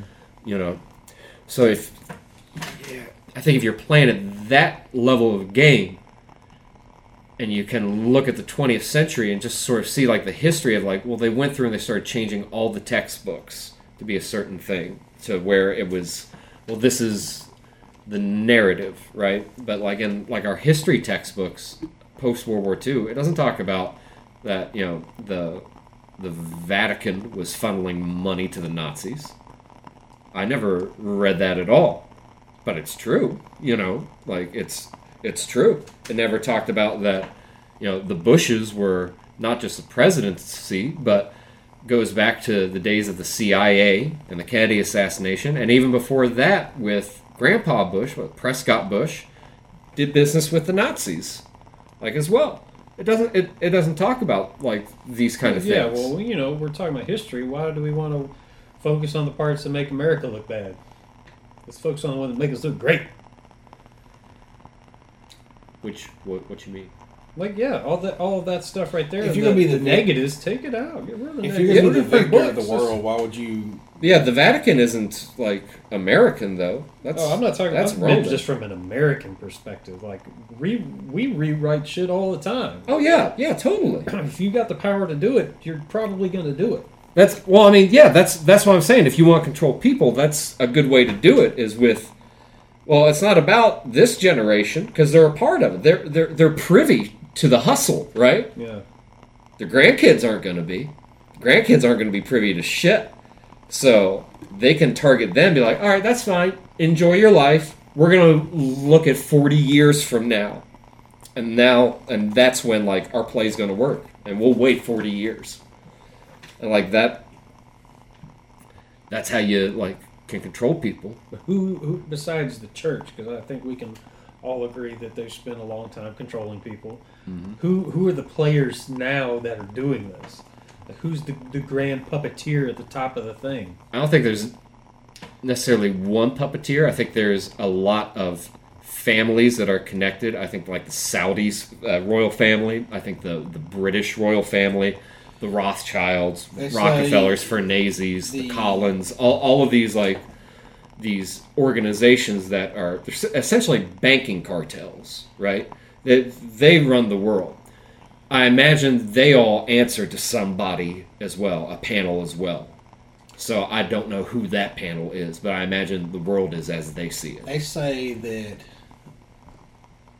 it could be easily that the Saudi royal family as a whole has like hundreds of trillions of dollars that we that, that we just don't know about. Yeah. Because basically, the, our currency is based on the value of the dollar and the fact that they only trade in the dollar. So there's no telling, like, that's what we said in the 70s was like, you're going to make the, your reserve currency, the American dollar. You said this in the 70s? No, that's what they said in the 70s. yeah, back, back in the 70s. But guys we're going to, we're of take one, yeah. We're going to, uh, we're going to trade in the dollar. You're going to keep it as your reserve currency, and we're always going to buy your oil using the dollar. Yeah, how's that going? It's not so good. More printing, printing it left and right, but like uh, like all these rich families and these people that are in control, like you really don't know how much money they have. Like, like Yeah, I mean they're not submitting a the tax- W two at the end of the year. Yeah. I mean, when you have billions and trillions of dollars, like you can really, yeah, you could, you could really like really fucking make some shit happen. I think I think they would have quadrillions. like as as like- ludicrous and as what- funny a word as that is. When these Safe Moon coins pay off, and I'm a member of that global elite, okay, with trillions of dollars, I will let you know. I haven't uh, I haven't gotten into the safe moon yet. You'll uh, you'll have to show me uh, more about this after the episode. Our our our our, our friend the uh, the PI who would by the way he, he wished that he could be here but he, he has to work a case. Um, but he was he was telling me about it. And he was like he's like I'll I'll have to like I'll fast track you. yeah yeah yeah. I don't know. I, th- I think that is the way to go though is like all alter- Decentralized finance. alternative currencies like and I you just you I just wonder if that is scaring those the people that you're talking about who's uh, you know made these fortunes off of the global banking system to see this new thing unrelated to them really in any way other than it's Well, they're making money over right now too, so they have no incentive to shut it down. Yeah, the the Rothschilds, uh, one of their banks just invested, I think, something like 14 million U.S. dollars into one of the Ethereums. Hmm. So, like, I, I I don't think they're worried about as far as a competitor. I think they're just probably like, look at it as a new way to make money. yeah, they're just Well, like, oh, well, if we put this much in now, like, we can see like if that's going to be worth it. Then they're like, oh, well, put a billion of it in. Yes. Have It's- Margaret write them a check. What it's going to be interesting to see like what happens because when the water economy collapsed in 08, like there was no there was nothing new, no new system to go start to restart it on. It was like, oh, but we're back on the dollar again. Well, What's going to happen? because then they can just buy everything for pennies on the dollar. But what's going to happen here in another four or five years when it collapses again, and now we have these new currencies in the waiting? You know, The problem is that we look at the value of every one of these cryptocurrencies in its relation to the dollar. But that's probably not always going to be the case. You know, when they start making ways for you to, to use, uh, you know, when it becomes more mainstream where you could go down to McDonald's and swipe your Bitcoin card or whatever, you know, and it's not directly tied to the dollar anymore. Maybe then it would have some type of but what does that do? Figure it Then? Well, like I know Bitcoin has there's only a, a certain amount of bitcoins that can ever be mined. There's a cap on them. yes. Um, like Doge, for instance, has a limited cap. Like you can mine as many Doge coins as you want, so it's always going to be ungodly nice to have. It, it's really weird what currency you're going to you're the, going the to. value. I mean, of course, I'm super novice at this, but the value of the Dogecoin thing recently that we saw was fueled just by social media, basically. Memes, pretty much. People, Yeah. everybody's trying to grab this stuff up. Okay, but it, with Bitcoin and stuff, like you said, there is a finite supply. There will only ever be X amount of them, and you know it has like a halving thing that happens every so often where it becomes increasingly difficult to get more of them. You know, so only- I can see supply and demand having an effect on the value of it. The whole thing with the Doge thing is it's a fucking. Uh, Well, it's like that. The coins you're talking about, it's the same thing. Like it's worth whatever we think it's worth. Yeah. Yeah, I mean, really. Yeah. And then if it takes off, it takes off. What And then, well, well, people will say like, like I can't believe you sold. It's like, well, that's that's like, you know what it reminds me of? It's like the argument of like when bands like, oh, they sold out. It's like, No, they cashed in. yeah, who the fuck cares, man? Like, like what? You don't want to make money for like doing what you love? Like, granted, it can go bad. Like, you know, if you don't have like uh, creative control over what you're doing, but if you do, like, there's nothing wrong with that. Like, somebody once uh, said something about like a Queens of the Stone Age record. They're like, well, that's because they have money. I'm like, they have money because they're really good. Like, they're really, really good. Their records sound awesome, and they people like the music. Fun, good music. Yeah, they put on a good show live, man. At least they did back in my day when I saw them. I just wish I could go back into like 08 when like a Bitcoin was like 75 cents. And me and him were talking about that earlier today. Like, if I could have a time machine, I would go back and I would live with mom and dad and just work every minute of every fucking day and put every goddamn cent I made Into Bitcoin? God, yeah, into Bitcoin. and everybody would say, "Why are you doing this? Why do you eat one egg a day to live?" I'm saving that money, man. Watch. Everybody would We know me as that like, crazy Bitcoin math. guy. Like, let's say you bought twenty thousand bitcoins in like two thousand nine. Oh my god, dude. Well, you'd be Yeah, a we did the math now, and it'd be one point one billion dollars. Oh my god. You could sell half of that, and you still you have fuck you money on top of fuck you money. I would- what would you even do with a billion dollars? That, I think about all the fucking time. What if I Chicken like, nuggets every day. Fucking McDonald's. I would buy McDonald's and all. The, I would hire people to work there to just make me chicken nuggets all day. You have five. You wake up tomorrow, you have five hundred million dollars. Like I've always think those. Everybody has those fucking things, fantasies about winning the lottery. Like you wake up, you won the five hundred million dollar Powerball. I would probably, honestly, have a heart attack and die at Like- that moment. I don't know. I, I don't even know if I'd get excited. Like I would just go go get it. Well, first you have to go set up two trusts so they can't find who got the fucking. Yeah, you you uh, you start like an LLC. You, you do so, it's either you start either a trust fund and then you get a blind trust that manages that trust fund and then they can't announce your name or some shit or Mhm. some crap like that. Well, yeah, because it's the you have to publicly declare who won the lottery, Yeah. right? Yeah. So, if instead it's a trust or something, then that trust won the lottery. Yeah.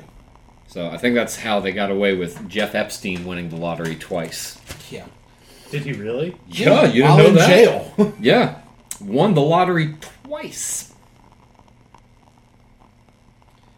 That's interesting. Little bit, huh? Little bit. I want to look into that more. That's interesting. That that whole thing's a fucking shit show, man. I think that's one of the things like we were never supposed to know he existed, but then it finally somehow bubbled up or he got too damn sloppy. Part, I think, is because, not to his personal credit, but I think it's because Trump became president. Because with with Epstein, everybody says like, "Oh yeah, they were pals." Yeah, they were pals like thirty years ago. A lot of things happen in thirty years. Like, like I've like I've gone through puberty in the past thirty years. You know. Couldn't tell. I know. But um you know, he was still doing business with like the Clintons and Bill Gates and like the Bushes, like like all all, all, all these people. So I don't I feel that if she had won, as much as I despise that family, I, I don't think uh, I don't think any of us would, uh, at least in the mainstream uh, consciousness, would be aware of who Jeff Epstein is at all. I think I think he would be back in those esoteric realms where it's like, well, if you ever listen to some of Alex Jones' rants, you'll you'll Yeah. probably know like like his name or something like that. It's but- so weird how like he Who? is. Alex? Alex who? Who does not exist anymore? yeah, he's been depersoned. I used to love listening to that maniac. It's, he's entertaining, man. Like Yeah. it's Really is. he's, he- if you just look at it as a performance with like a little bit of news sprinkled in, like it's really fucking entertaining to listen to. And you know, those the people who are just those. I, I, you gotta admit, the guy's batshit crazy, Yeah. right? But he's bound to dredge up something with some substance at some point in all that. he's right about like so much stuff. Like, and whenever he is not correct about something, he does admit whenever he's fucked up and he's wrong. The you weird, know, the weird thing was is like he was on Rogan time before last talking about like human chimeras and hybrids and stuff like that, and then literally like nine months later we find out that China is like spli- is starting to splice genes with monkeys and stuff. yeah, I did not know about that. Oh, you know about that? No. Yeah. They were. He was talking about how like the China's been trying to do.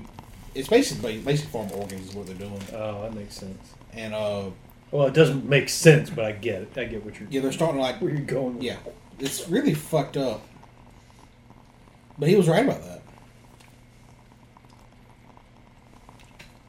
I want to look more into that too. most people only know him from the uh, Sandy Sandy Hook Hook. scandal, Yeah. which I'll be the first to admit, bad optics, Alex. Of all People sh- people tend to get uh, insensitive whenever you say no kids died. Of all the uh, mass They're shootings, actors. Yeah. of all the mass shootings to say was fake, that was not the one to do. Well, the big problem with that is that it discredits some of these things that you look at where it's like these are people acting on the news, like the the crisis actor term. Like there are like like events that happen where these are staged actors that are reacting. Sometimes the news organizations are either so crooked or so dumb that they'll call themselves out. There was one on CNN after uh, Trump had won that it was this guy that was like a uh, he's angry, he's a protester, he's a normal American. And the correspondent back in the newsroom was like, "Guys, I appreciate what you're doing, but we know that's Todd, our cameraman." and Wow. yeah, CNN's real bad about that. They're real bad about like uh, there's like a there's like videos of them like they're supposed to be like one person in one city doing one thing and another person in, on, on city another thing. yeah they're in the like- same parking lot. In the same parking lot. like a van comes in one side and like comes across and then comes out the other camera. It's shit like that. They, they do shit, shit all the time. Yeah, They do green screen shit. Like I'm on site, but they're really like not there at all. yeah, yeah, yeah. So like, and and they're not the the, the only ones, but I, I think that they are most Biggest bu- perpetrators. yeah they're the most buffoonish about Very about it. sloppy. I, I am I am not a fan, but um, the the the crisis actor stuff like like there like there there's a lot of footage from other shootings whenever they have eyewitness testimony, and they I guess didn't vet some of these people well enough, but you listen to them talk and it's like these are not people going through tragedy right now. These are people that are going through lines. Like like some of them are like like it was horrible. We started hearing the shots and then I thought, "Oh my god, like we're all going to die." And they're there like smiling and laughing, having a good time. It's pretty. Uh, talking to the it was that was pretty lightning. Uh, talking to the to the news crew where it's like like I I've never been through a school shooting, but I've been through like my own trauma. The one thing I'm not during trauma is elated about it. You know what I mean? And like there there's Or calm and measured in any way. yeah, like there was one that was like a parent at a school shooting. I think it was the Parkland shooting, and a parent I don't think was a real parent. They're talking with their kid on the phone, and the phone's like out here, right? Like my arms extended out, and they're talking like, "Okay, honey, well, I I love you. Let me let me talk to the news real quick, and then I'll come pick you up from the school." I thank God you're alive. Okay. Love you. Bye. like like very like like like tense. Like like acting. You know what I mean? Overwrought.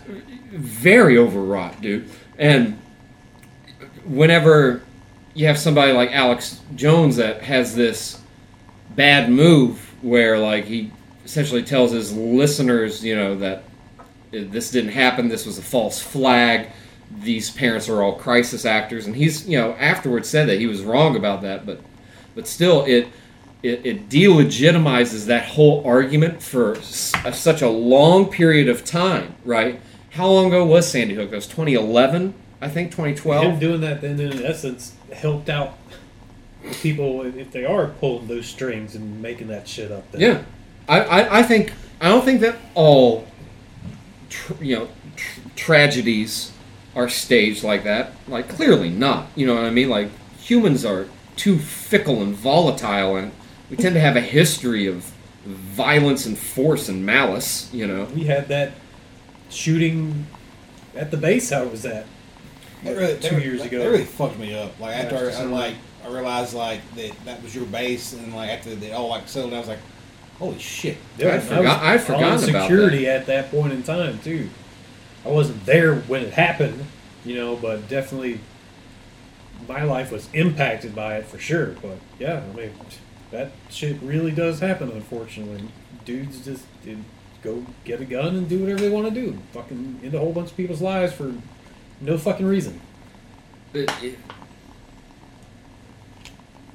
crimes of passion I get. You you know what I mean? Like like that I get. Walk There- in, see a dude fucking your wife. Like, There's there's a darkness in me that would find joy in bringing violence to somebody that violates my life, my family, my home in some way, you know. And like like Oh, I, I, get- I get that that violence and that darkness, that shadow part of me. What I don't understand is taking it out on like these fucking people, like Innocent people, totally unrelated. yeah, that have nothing to do with anything. Like the, I, I- I just I just don't get it, man. I just don't get it. What's so troublesome about a lot of these mass shootings is like a lot of these people who do it are on the radar with like local authorities and federal authorities and mental health people in the area and Sure school, are. school knows about it and like They don't do anything. they That's don't do shit about it. that's But like the the Parkland shooter. That yeah, he was he was alerted like to like like the FBI was alerted about him. Yeah. You know, and and like they took no action about that at all. None whatsoever. And then after the fact, this whore, David Hogg, goes out there and starts talking about how it's like like gun control and you know like all this other stuff. It's like this has nothing to do with the gun control at all. well, yeah, Gun control law wouldn't have stopped someone willing to kill people from killing people. It doesn't do anything a- a- against those kind of people at all. Well, the whole gun debate argument has left the the, the platform. There's no there's no logical middle ground on either side to make an argument. You have one side who thinks that we should just be arming teachers and everybody's on a gun, and then you have the other Only side. answer to a bad guy with a gun's a good guy with Exactly. a gun. Then yeah, the other people are like, well, we'll just do gun free zones everywhere, and that'll stop that'll stop it. It's like, Yeah, because that There's that's some- fucking worked. Yeah. how's that going for Chicago? New Yeah, York? a- outside of our base, there's a sign that says entry with a weapon prohibited. And he did it anyway. Can you believe the nerve? My God. What will people do if they won't follow the rules? It's it's it's funny how like that becomes the more ab- absurdist thing than the murder itself. It's just be like like well, they can't do that. We have rules against that. What's funny is, if I could be mistaken, but I, I'm pretty sure that this guy, because he was a Saudi national, and I'm pretty sure that he got his gun in the state of Florida by taking and getting a hunter's license. And there's some weird loophole there where getting that, just having that alone, lets you buy a gun. So there's some problems there. Fact checkers, you can check on that one. I don't Uh, I I don't know if there needs to be laws about guns. Like that's kind of where like my mind is, and I know that's not necessarily a popular opinion. I know folks that are right wingers, like, Oh, hell yeah! Tell 'em, That's what I'm talking about. But I mean, you know, there and you know, to, to their credit, there's lots of left wing people that are all about like two A as well. You know, but I I don't I don't think that, that there should be any laws about it. I, Well, I- to me, it, I mean, not to me. I mean, in general, it is an item that you can have that can end people's lives. it's it's uses for destruction. yeah. So that- I think there its should be some discretion as to who has access to that. Well, for the three of us in this room, it's probably fine for us to both, both all own AR-15 with a couple of magazines because we're all stable adults. I don't know if I would say stable or But how do you that matter. identify the people that aren't? That's the problem, like, and and then Th that- those people that aren't like that's that's my whole point. Like if they're they're going they're going to get it. If people intend to do malice, they're going to do malice. They're they're going to get it, right? And it what it also does it creates for people that do get it that can't get it. It makes them into quote unquote criminals in the eyes of the law because they've broken the law in order to obtain a firearm, right? You know, it's had to have happened too, where normal balanced guy went bought a gun, and then something in his life just snapped, and then he used it. How do you identify people with those? You can't. Like, if guns exist, there's going to be gun violence. So we either get rid of all the guns, which you can't do. which is impossible at this point. The the largest standing army in the world is the United States citizenry. Like, like think about it. Like, it, it truly is the largest standing army in the world is us. And like, if Yeah, but if we allow our community to fall apart, We're too And- busy and to- squabbling on Facebook to, to take notice of something like that. though. say what? We're too busy squabbling on Facebook to notice things like that. Yeah, because that's that's Keep what our attention diverted. Yeah, like it's there was some meme going around. It was like the showed the the Occupy movement shows all the protesters outside the bankers, and the bankers are inside like, oh no, what do we do? And then it shows them like at a computer like talking about uh, inserting identity politics into the discussion. If so it's like everything's racist, sexist, homophobic, xenophobic, all this stuff, and then everybody that was organized Scattered. yeah, yeah. They they It's then be, become more it's, it's- divisive. It's, not. It's not a meme. They they um.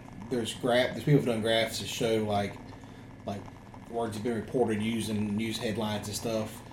You know, and like you know, from mid two thousands, all the Occupy and the crash. It's all about like going after the banking cartels, really, really rich people, and then 9, 10, 11, and starting like 11 and 12, we start seeing more articles about like identity politics, racism, sexism, all the isms, uh, trans issues. And that's where it, it shifted, and all the things about like, you know, tax the rich, all the Occupy, like hitting like talking points, fell off a fucking cliff. We're not talking about, talking about it anymore. yeah, the towards the end of that, and I, I thought it was really interesting at first because you know I was living in Jersey at the time, and we were yeah, just shy of like two hours south of the city of New York, right? And whenever the protests were happening, like we knew about it, but whenever like the, that first night, whenever they started like they had all the protesters lined up, and then they just started Macy them. macing all of them, and then like beating all of them as they went in. Nobody like back down south like knew what was going on. Like the news wasn't talking about it, but like we could see it on like Facebook and YouTube and all that. And that was like the first instance I I can recall of me being like like like the the media as it is like like has is uh, what's the word culpable palpable Tainted. well, I mean, they're they're they're negligent. They're being willfully negligent to like report on this, like like true police see- brutality, right? You see that they're there to maintain the narrative that they're not really informed. Yeah, and I, I, I thought it was really really odd that towards the end of that whole thing, after like it had got like national attention and whatnot, that these protesters that all of a sudden this identitarian sect sort of came in and said we are a leaderless movement and that we we don't have a leader and that the you know they weren't uh, they weren't allowing applause anymore because that was that was offensive or disrespectful in some way that It's triggering people who have auto uh, like. yeah, yeah, something. I was like, what does this have to do with these banking cartels and this police brutality that's going on against people protesting against this? It has nothing to do with it. And then they had a segment on The Daily Show that showed that these quote unquote leaders of the leaderless Occupy movement had set up shop in like Chase Manhattan's like a floor like in their building. It may not have been Chase. My apologies if I'm mudslinging the wrong cartel here, but it was in one of these like like stock exchange buildings that were like, yeah, you guys can come in and use our electricity, and we'll give you some laptops and all this. Well, some of that stuff shit's laughable because you have these these people protesting capitalism, and they're using Starbucks fucking internet and buying fucking coffee I don't think on, they. on, on Apple laptops. I don't think a lot of them know what capitalism is. What they're talking about is the perversion that capitalism allowed, which was corporate fascism to take place. That's what we live under. Like in, in a capitalistic world, when a company goes belly up, you don't get taxpayer bailout money. You get sorry. You should get hire better people next time to manage Yeah, your. give the times, buddy. That's Yeah. it. You had your chance. Darwinism took place. And don't you're sell houses people can't afford them. Yeah.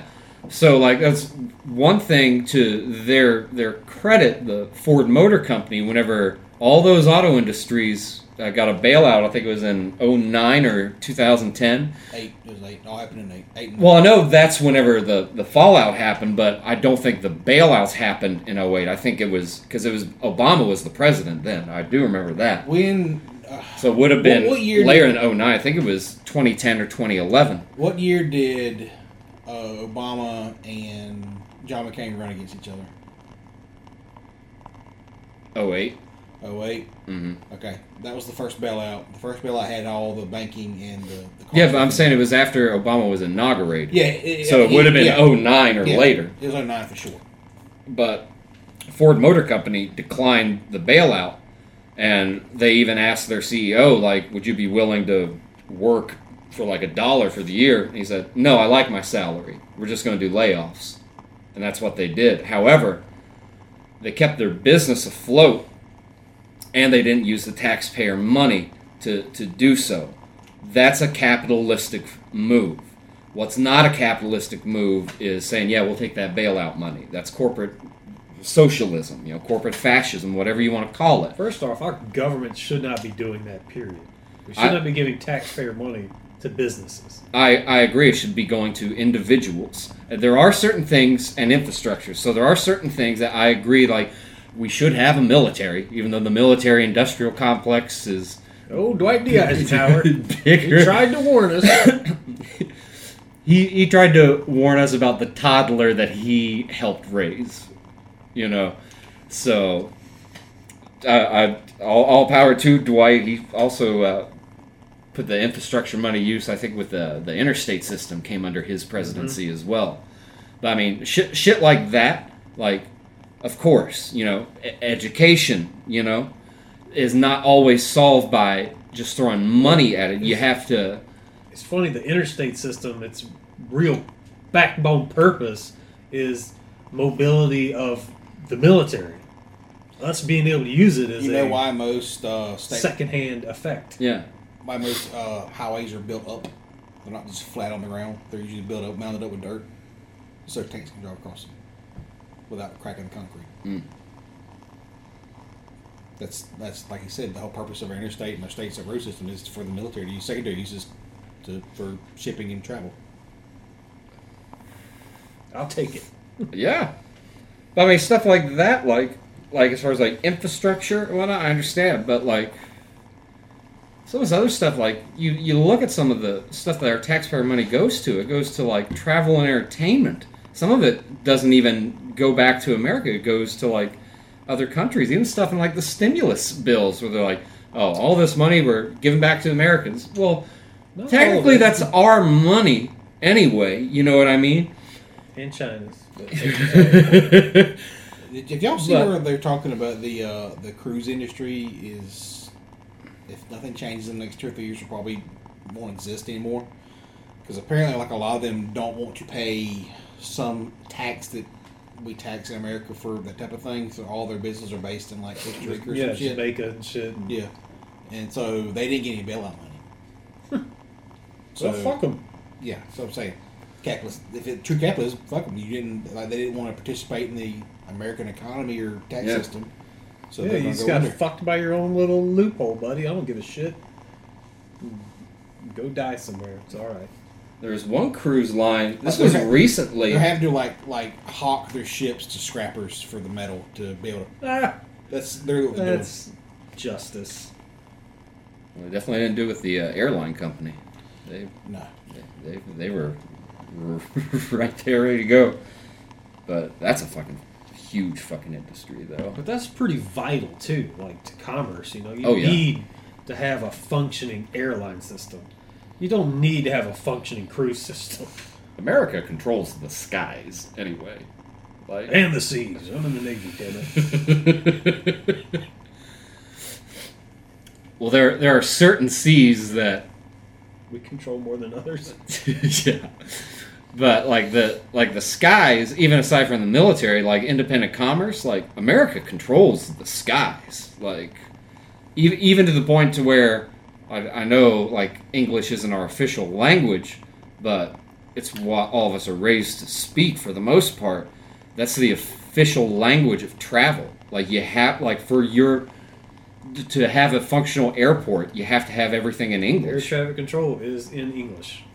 Besides, you know, of course, local pilots and, and controllers going to talk to each other, you know, in their language, of course, for normal things. But all clearance and control instruction is all in English.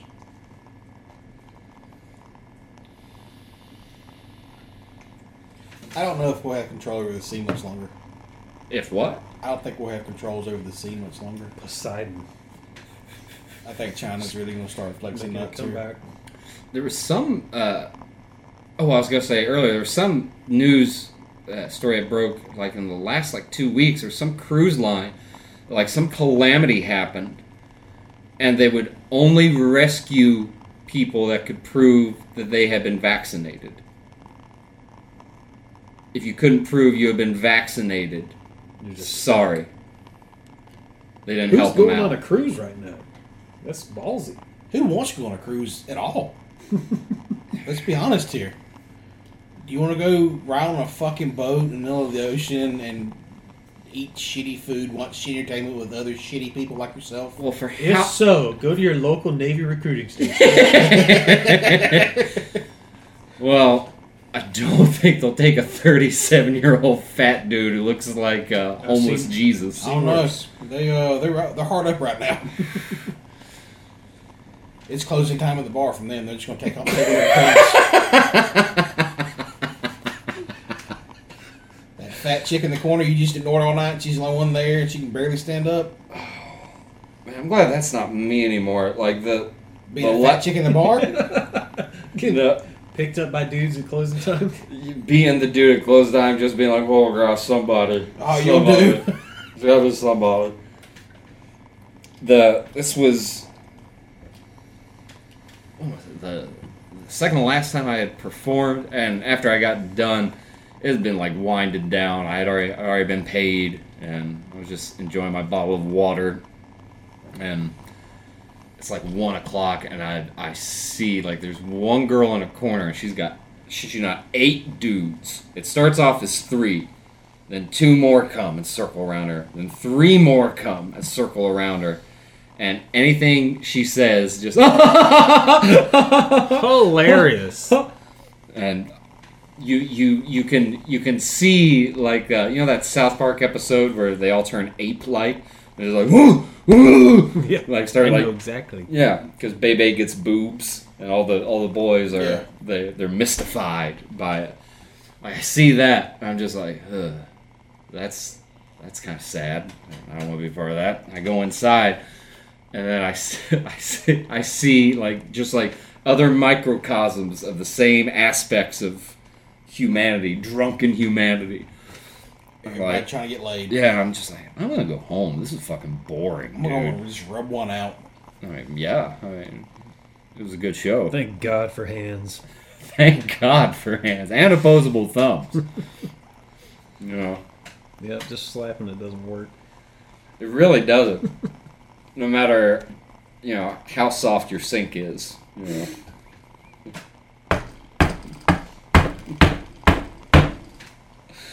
There's got to be something else here. Something I'm missing.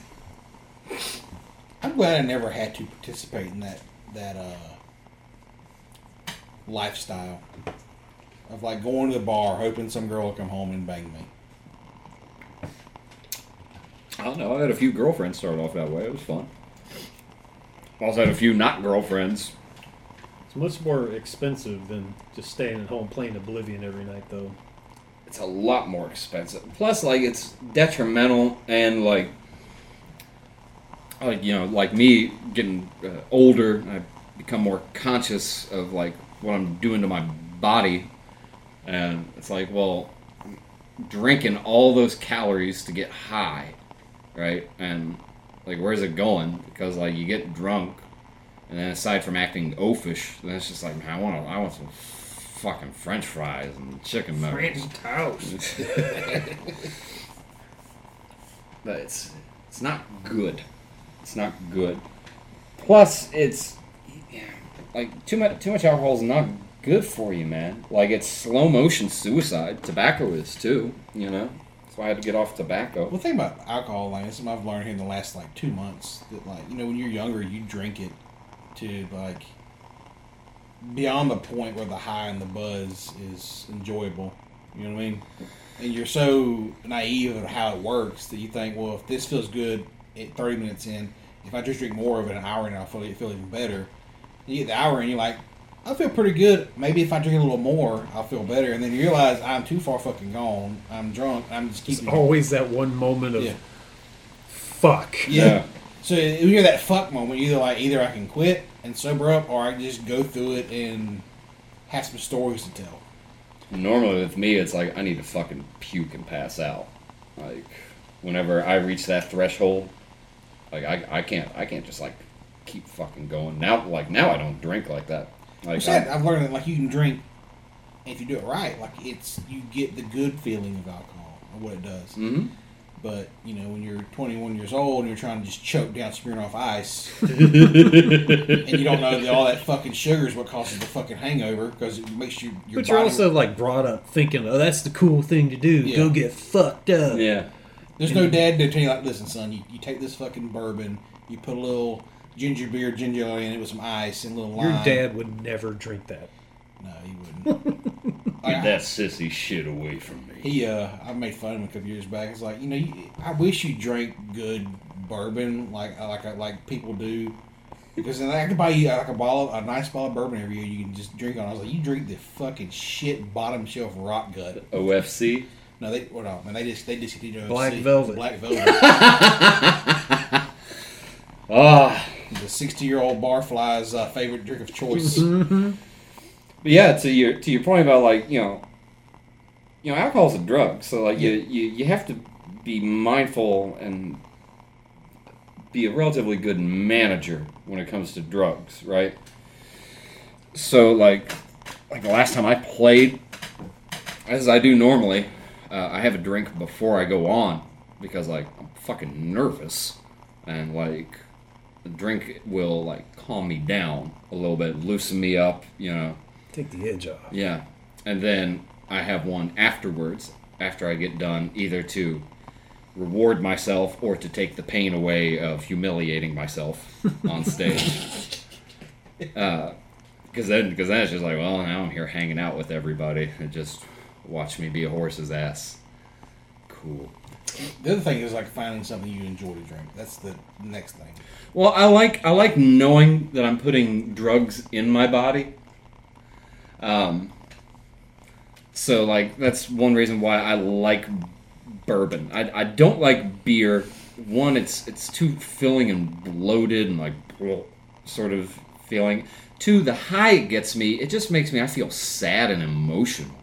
Versus like if I'm drinking like bourbon, I don't know, I feel like manly. Is it really like? I, I, I feel I feel I feel like dignified kind of manly where it's just like like like I, I hold my glass upright, you know, with my forearm vertical degrees, ninety degrees straight up. staring into this dark liquid, My- my- life. My hand is juxtaposed ninety degrees aft, sticking out, palms skyward, fingers cussed up, holding the glass so I can twirl it when I sway my wrist back and forth. Like that shit like I dig that shit. What I don't dig is the like hand me another beer like and- Slamming natty lights. yeah, it is like man. You think Tabitha would ever take me back? That was a bitch. Man, she was good to me. She wasn't. I don't think I know anybody named Tabitha. I was trying to think of Tabitha's a good Southern name. Like uh, Tabitha. Tabitha! You gotta say there's some stank on it. Tabitha. Old Tabitha gave me the fucking shaft. I'm Tab- now a carrier of HPV thanks to Tabitha.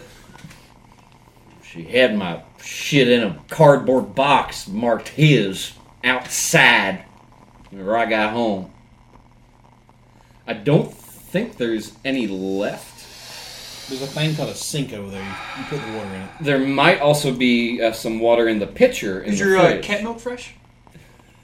That's a, that's a boy. I don't, I don't think you want to milk him. They This still milk milk is it. salty. Just take some winding up. You ever Wound seen? your cat up recently? Say what? Have you wound your cat up recently? No, I, I don't wind my cat. Um, have you ever seen like a cat penis?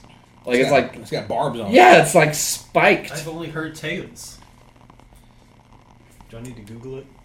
So That's why do- cats, why female cats always scream like bloody murder. Okay, if we're gonna continue the conversation about cat penises, I'm gonna have to look one up. I got you. I got you. I've got the image right here. It's in my favorites. What's my background? Let me check it out. Cat penis images. Oh, weird. Yeah, man. You want to look, look at a weird dick? Look at a turtle dick. it's like a fucking umbrella. Welcome Yeah. back to Penises of the Animal Kingdom. Today we are comparing a feline cock with that of a turtle. Now I'm looking up turtle penises. The- Everyone.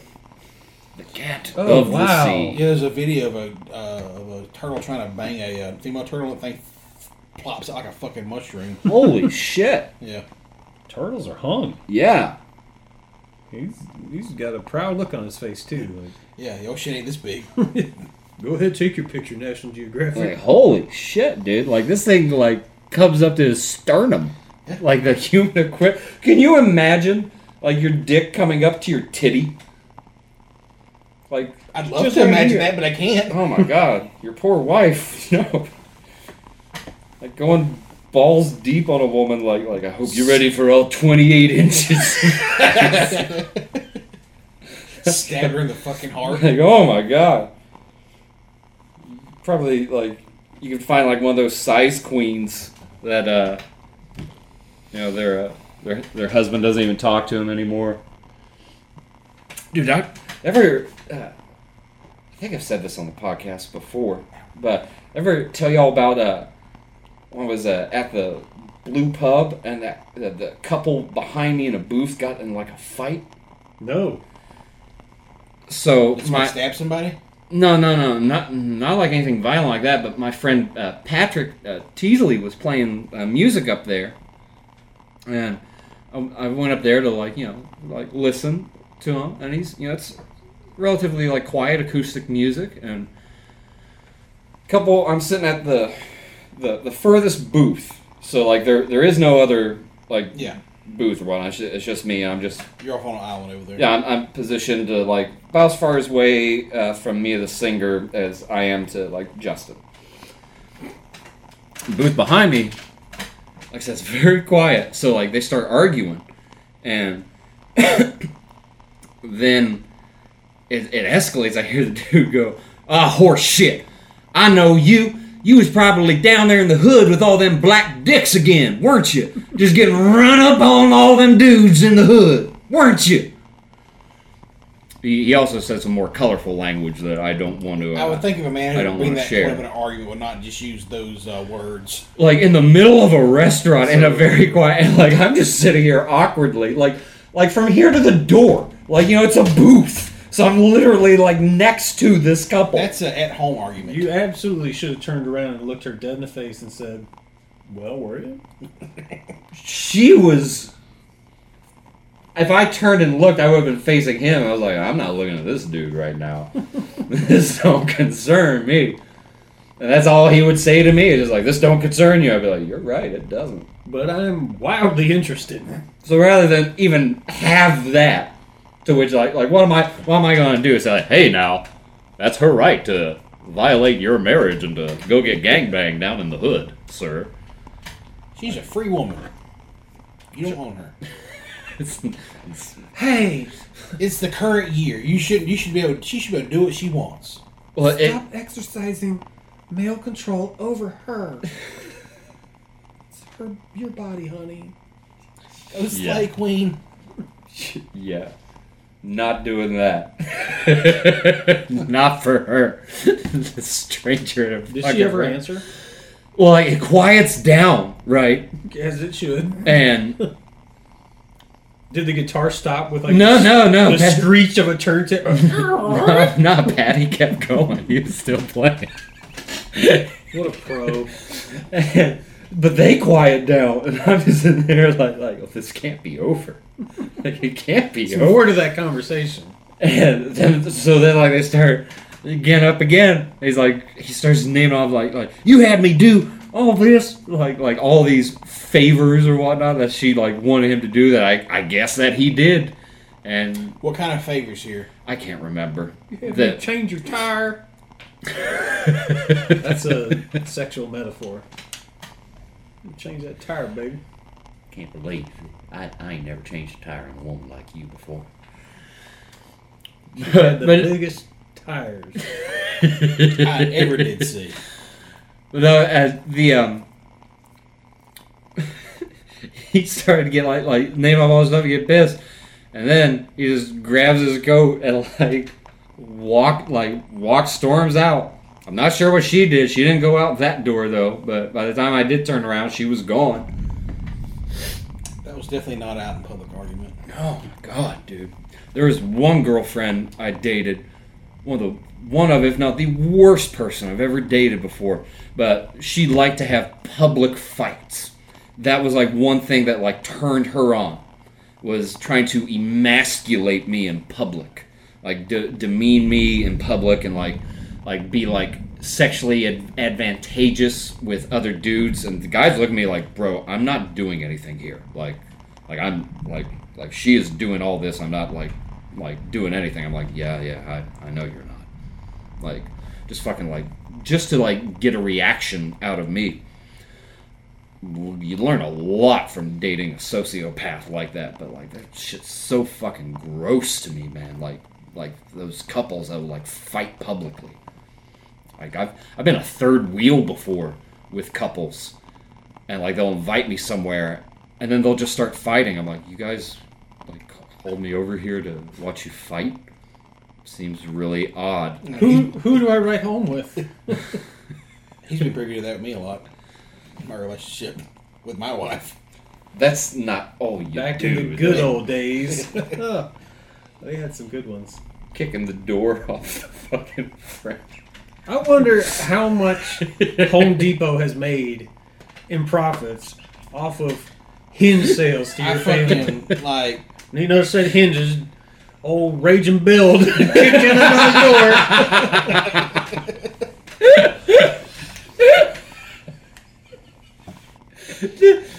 well the, can we tell that story what? you kick at the fucking door Which which time? Yeah, that's what prompted me to say that. i didn't know This were- man has no i thought you were being facetious Which time? Which No. door?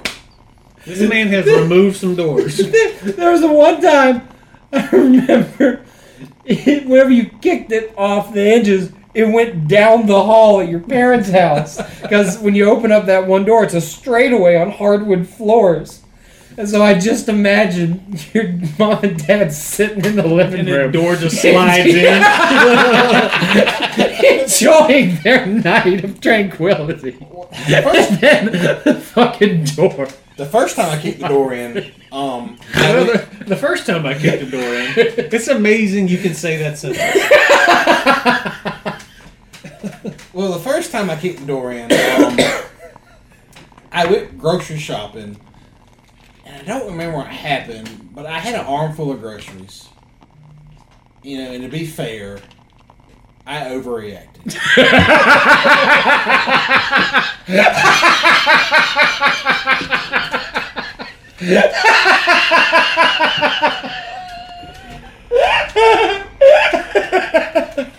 So I had to. I can't remember. I think I had to like shit really bad. So I'm trying. It's either shit or piss really bad. It's one of the two. So I, I, I've got like a double fucking armload of groceries, and Penny thinks she's being cute. Dancing on the front porch, holding it in. Open the, open the door! please. So Please! she thinks she's being cute, and she's just playing around, and like, um, Poor sweet Cindy. hey, come here, Will. So like, like I'm at the door. I'm like, I have to do one of the. T- I can't remember. It's been so fucking long ago. And so like, I, I like kick the door, like I, not like kick it in like really hard, but like kick it. Open the fucking door. and she started laughing, and I like fucking roundhouse karate kick the fucking bottom by the hinges, and it just, it just fucking flew. It went boom, and just like popped off the hinges and like fell co- like a cartoon on the floor. And like they're sitting in the doorway, wide eyed, like, oh my fucking god. So we like do the best to put the door back up there, like we didn't do anything. Blame it on someone else when they come home. what did you do? the dog. The, then the uh, that's that's the carport door, door door at my parents' house. The second time I kicked it in, um, Newer, stronger door. He was testing it. He was doing a quality assurance check. um, This door will not do. this is back like when Dad was like starting to have his health starting to slide off real bad. So like I, this is the second time I had to go out there because the ambulance was on the fucking way, and like uh, he had fell out had a seizure in the floor. So like you know, my mom calls a pain. Oh my god, he's having a stroke. Get out here. So like I passed the ambulance and the fucking fire trucks. I mean, I'm flying down the road going out there and I start bolting down the road, and I'm panicking, so I don't see she's got the front door open for me to pull in the front, so I can go in the front. I pull around the carpet like I always do, and I walk in, and I grab the door, it's locked, so I just stand back and just fucking Leonidas kick the door in the middle, and it, it literally flies down the fucking hallway to about the kitchen. And it lands, and like I'm, I run and jump over it, and like I go down the go down the fucking hallway. I'm running so fast, I about run on the wall and run like fucking Bo, uh, Bo Jackson and, and the baseball thing. We run Yeah. on the wall, give that back, back to him, and like this motherfucker's awake. He's I'm like he said. What did you do to my door? Here, here I am, panicking, thinking my dad's died of a stroke, and then he's coming to out of the seizure. I'm like, he's like, uh, he's like, he's like, how the fuck are you running? I'm like, I thought you were dying. He's like, I'm not. and then he goes, I was like, well, are you all right? He said, yeah, I'm fine. I'm like, You're always a disappointment. he said, I was, I was like, well, I kicked, well, I kicked the door in again. He's like, why the fuck would you do that? I said, because I thought you were dying. well, now I'm alive with a broken door. Thanks a lot. So I had to stick that thing back up there. And then the bedroom door into my old bedroom. uh, the first time I broke it up, it involved Cindy. I was chasing her down the hallway, playing around, just roughhousing. and uh, she runs, and it's like a, an interior door, so it's, a, it's hollow. It's a hollow door. So I'm like right fucking. I'm like not that far behind her running. So she gets in and slams the fucking door, and here my big ass go- goes right through it like I'm the fucking juggernaut. it fucking explodes I Hope you burst through it in your silhouette. Just the rest of the door is standing. I think I only broke that one one time. But yeah, that's pretty much it. First night I met him, he tried to smash me through the door at Thompson's house. Tried to ram. He tried to break down the door with my face. He liked you. That's his way of letting you know. Leo! You're my buddy now. I used to be angry all the time. No way.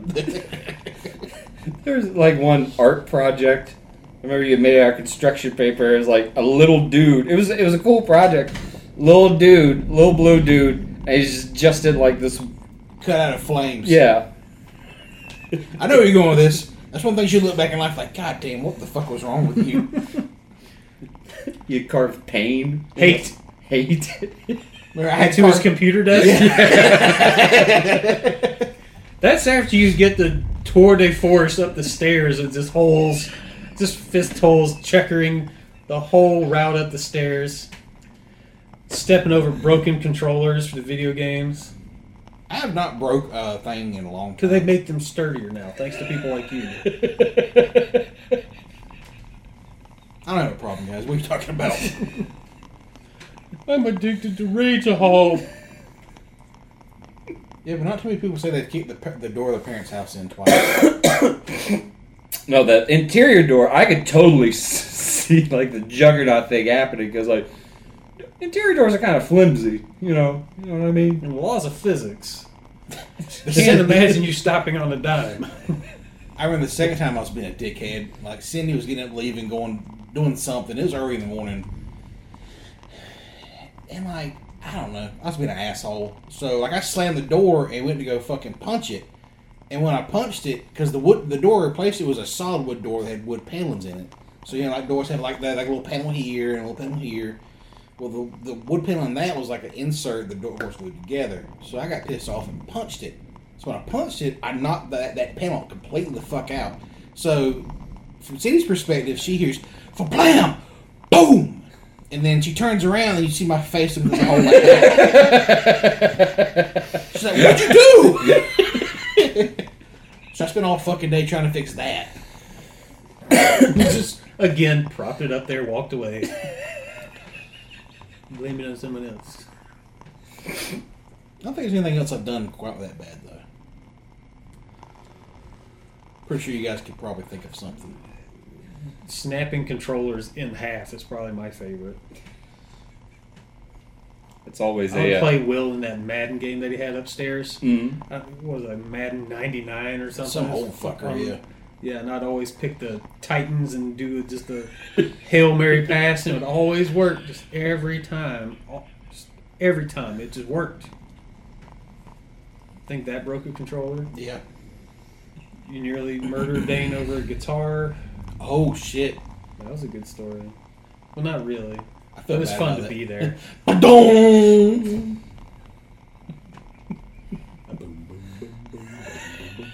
Because that was the fucking "Hey Will, are you mad?" and don't eat last piece of cake and wiping your ass on my head. That was that era mm-hmm. of our friendship. That's a terrible. Good summer. Slapping you with the fish. Was that a gar? No. No, it was a brim. So I mean, technically, could have hit me in the fucking face with the fins and hurt me, but Right. off of the laughs, huh? Yep. That's what it's all about. Laugh for a while, then you die. It's true. Probably my. I tell you my favorite Dane story. I have two of them. I have quite many of them. I hope he listens to this and gets to hear all these. I fucking hate you, Dane. Did you know that? I pretended to be your friend all these years. I haven't been. I hate you. He uh, this is back. Try to get him to come up, but uh. He's a real piece of shit. Yeah. Well, no, they they just uh, uh, got the new shop started uh, yesterday. Oh, good. He told me some of that was Mhm. getting that rolling. I think uh, oh, that's pretty light. um, I think the name of it is Hot Love Tattoo. That sounds awesome. I'm pretty sure I already hear his voice in my head complaining about that name. Hot Love. Well, that's a fucking stupid name. Ah, that name kicks ass. Oh hell yeah!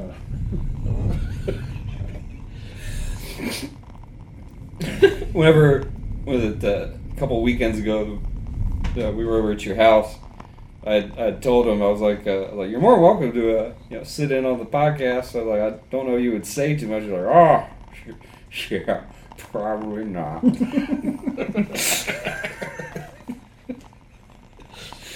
It's funny when he gets start, started talking though, because he is a funny son of a bitch. If you call him like, and I love it, like you'll talk to him for an hour. yeah, Without- he'll, t- he'll he's chisel an easy It's hour. so funny. Like when I first met him, I think I was in. I- I came here in the ninth grade, so I met him, and he was like in the third grade or some shit. But he would not talk at all. If you said anything to him, his response would just be, "Why?" Like you were bullying him. No matter what. You, hey, which way's the bathroom? Why are you gonna hit me? You know. I remember like asking like, "You want me to take you home to school?" Why? Just, you might want to go, man. You're cool. You got frosted tips, bro. showed up to his house once. It was like late. We were going out. I was going out to Mike's out there at uh, uh, Lovejoy. I think that was it. And uh,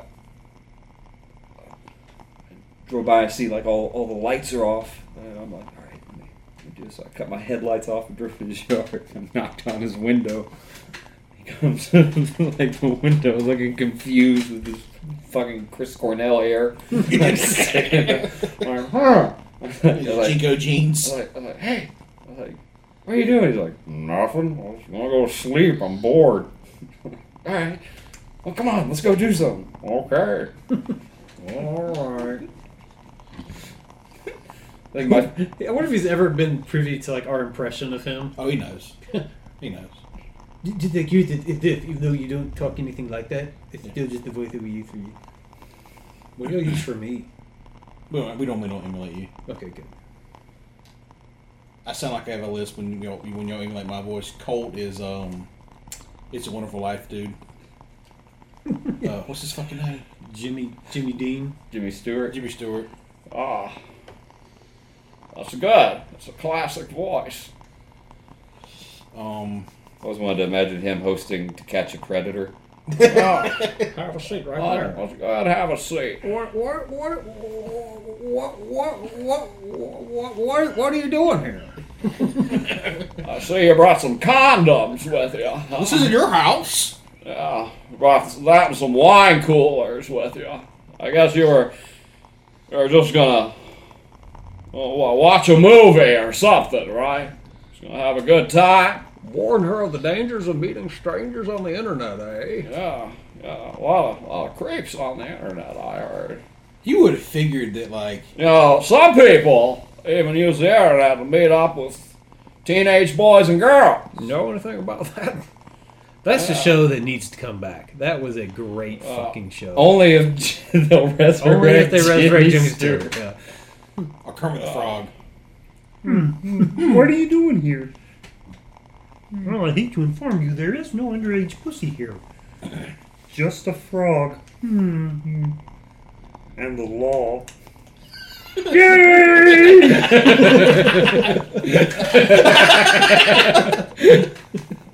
we got the bad guy! Yay! You'd think in the age of uh, Chris Hansen and all that catch predator stuff and all these sting operations, people would stop trying to pick up underage girls on the internet. No, there was one. There's a, a couple of pages I follow uh, that are, you know, into like uh raising awareness for like human trafficking and shit like that, and, like the pedo uh, networks and stuff. And uh, there's this one guy, I think his initials are EDP, that was like supposedly like a, a YouTube star that he was, was, a big. Uh, he got. He was a. His channel blew up from. He's a big E- Eagles football fan, and that's how it kind of blew up from there. He kind of crossed over to doing other like stuff in that realm, football and sports. Mhm. Yeah, but uh, go ahead. That's where he came from. He's, he's a YouTuber. Yeah, yeah, he got busted. Yeah. This week, I think. Yeah, he's like a five foot six, four hundred pound black guy. Yeah, he was trying to uh, meet like a thirteen or fourteen year old uh, uh, kid. Where was that at?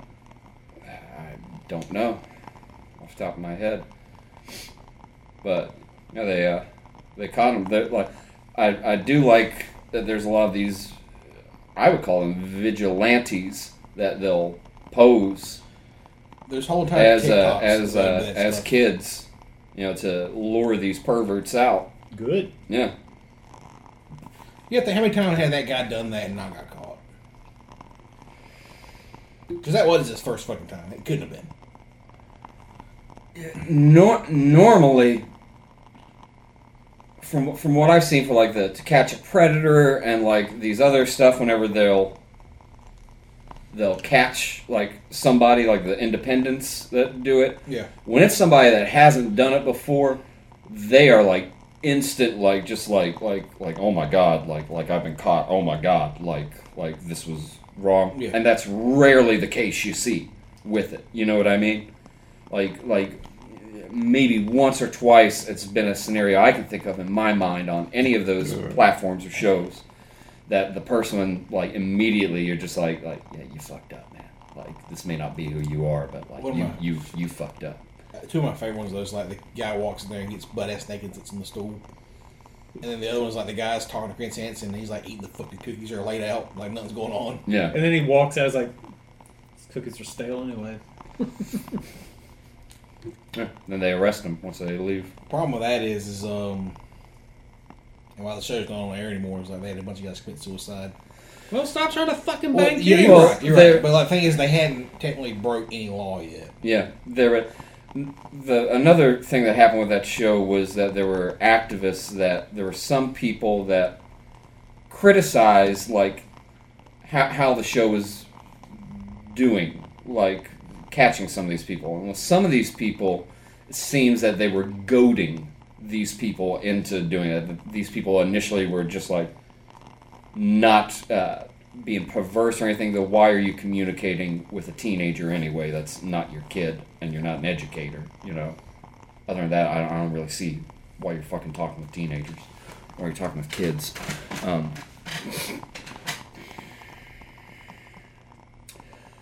I don't know. The the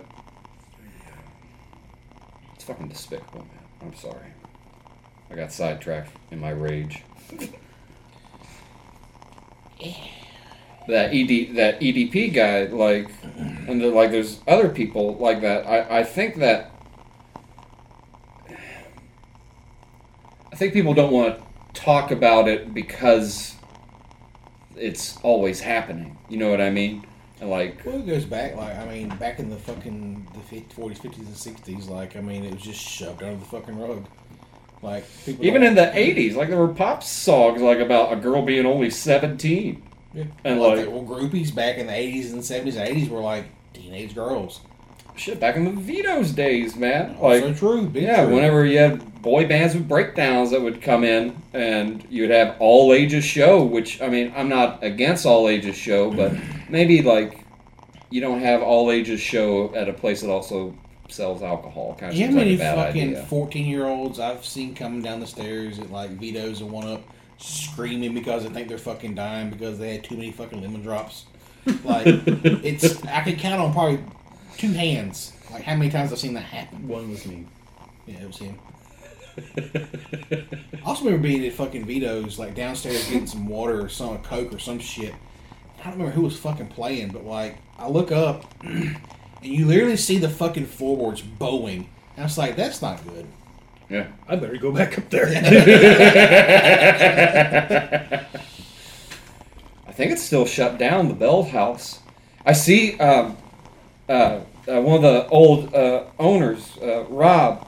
Uh, the, the the father had died, Bob, but uh, Rob, uh, he was married to Kaiser back Yeah, in the day. her. Yeah, but uh, he's he's come out to like a couple of my shows, and like whenever I saw him at first, I was like I was like like, I got like emotional like about it, and like I was excited because like I was like holy shit, dude! I was like like you allowed my shitty band to like come and play numerous times. Like like know. and like he was like he had no reason to do that. Like he had no reason to do that.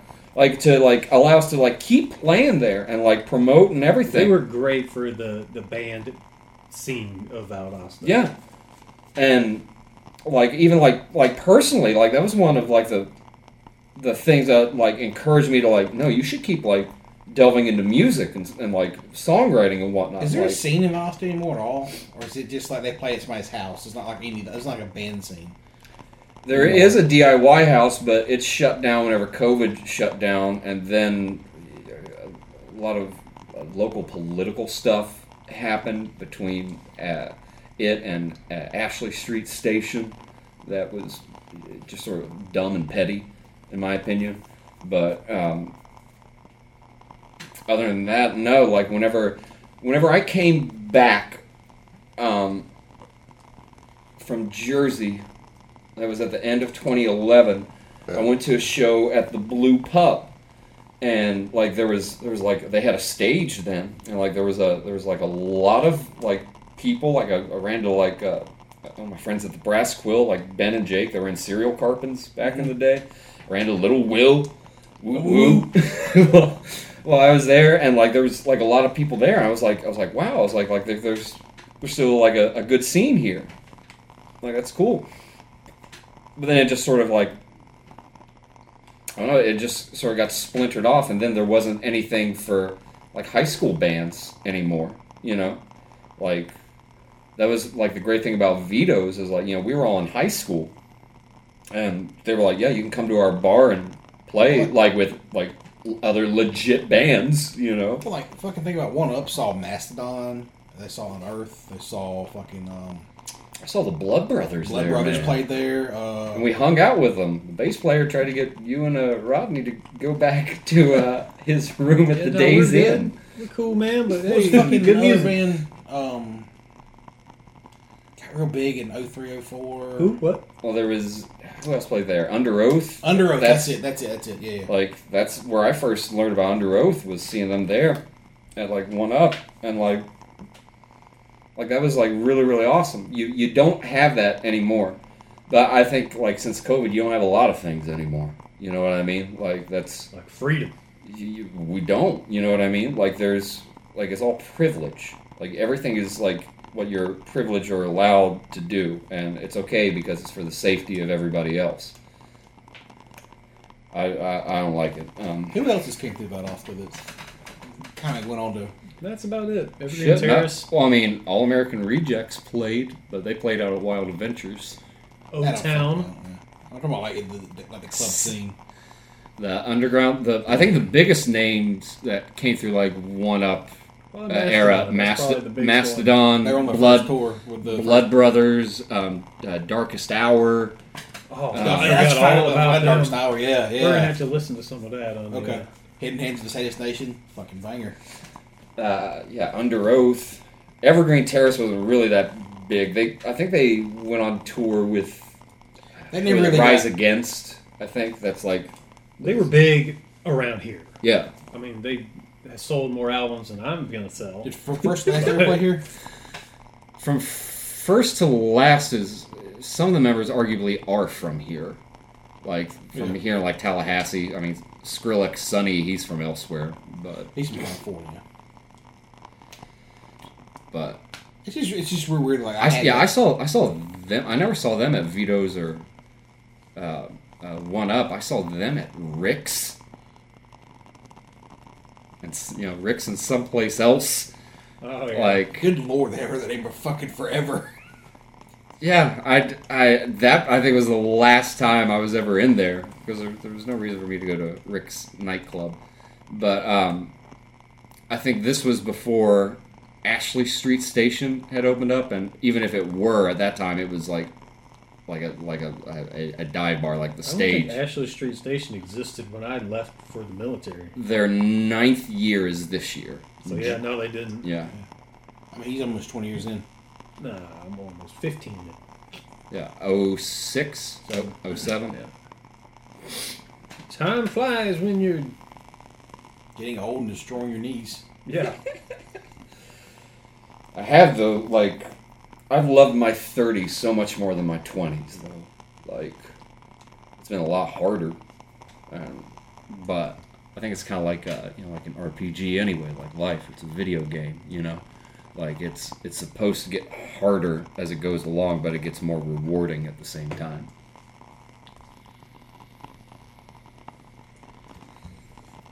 I'd still time travel and buy Bitcoin. Yeah, I mean, that definitely. I would. Yeah. Oh my god, right? Yeah, sorry, I can't go out to the bars with you guys tonight. Um, I'm, I gotta work some extra hours to buy Bitcoin. Or just fucking making bread all night and all day just to buy Bitcoin with all your whole check. It would be worth it. And that would be. How long did that take? Was it 10 years for it to pop off like that? Well, I was looking up stuff about it last night. I didn't know that it was like an active live thing before it even hit a dollar. Yeah. Yeah. Um, I I think I was, from my understanding, like one of the biggest things that made it become a thing was the Silk Road on the dark web, Hmm. because they traded exclusively in Bitcoin. And then I think when they arrest that guy and uh, they seized all his assets and shit, I think his and I'm probably fucking wrong about the number, but it was like the what the amount of Bitcoin they seized now, the value of it now is like something like eighty billion dollars. God. The government just owns that now. Through civil, civil, through civil forfeiture. What are they gonna What are they gonna do with that? Some of these other countries are like getting it, like Russia and Venezuela, like they're getting into Ethereum, and like like Well, India They're, they're all trying to get into all of it. You know, it's just a People are trying to hedge Money their bets maker. about which one is going to like take off. right. But I mean, like the the U.S. seems like almost just like ignoring it altogether. Or we know. They're watching it, but I think that's one of the things is like people are making money off of it. No one's getting really ripped off. It's just it's the wild west right now. So all these giant billionaire hedge fund managers and uber wealthy can like go in and buy It's like Dogecoin. Dogecoin largely like outside of it's being being memed into existence through social media. Like a lot of it's been pump and dump by billionaires. Because you go in and buy several, let's say, hundred million dollars worth of Dogecoin at three cents, and then it jumps to fucking forty five cents. Like you've Yeah, you just wait. yeah, you just you sell it hits forty five, and you've you've I don't know, centupled your money or some shit. Like that's what it's there for. Eventually, they're going to have to come in and start regulating it. I mean, it's going to have to. It just can't stay this open ended. Sure, kid. I think they'll try to, and it's not going to go well. I don't know how they would do it. That's the part. Yeah, exactly. I mean, they're going to have. They're, they're going to try to do something. They're going to have to do something, and they're not going to be able to do it because no one really controls it.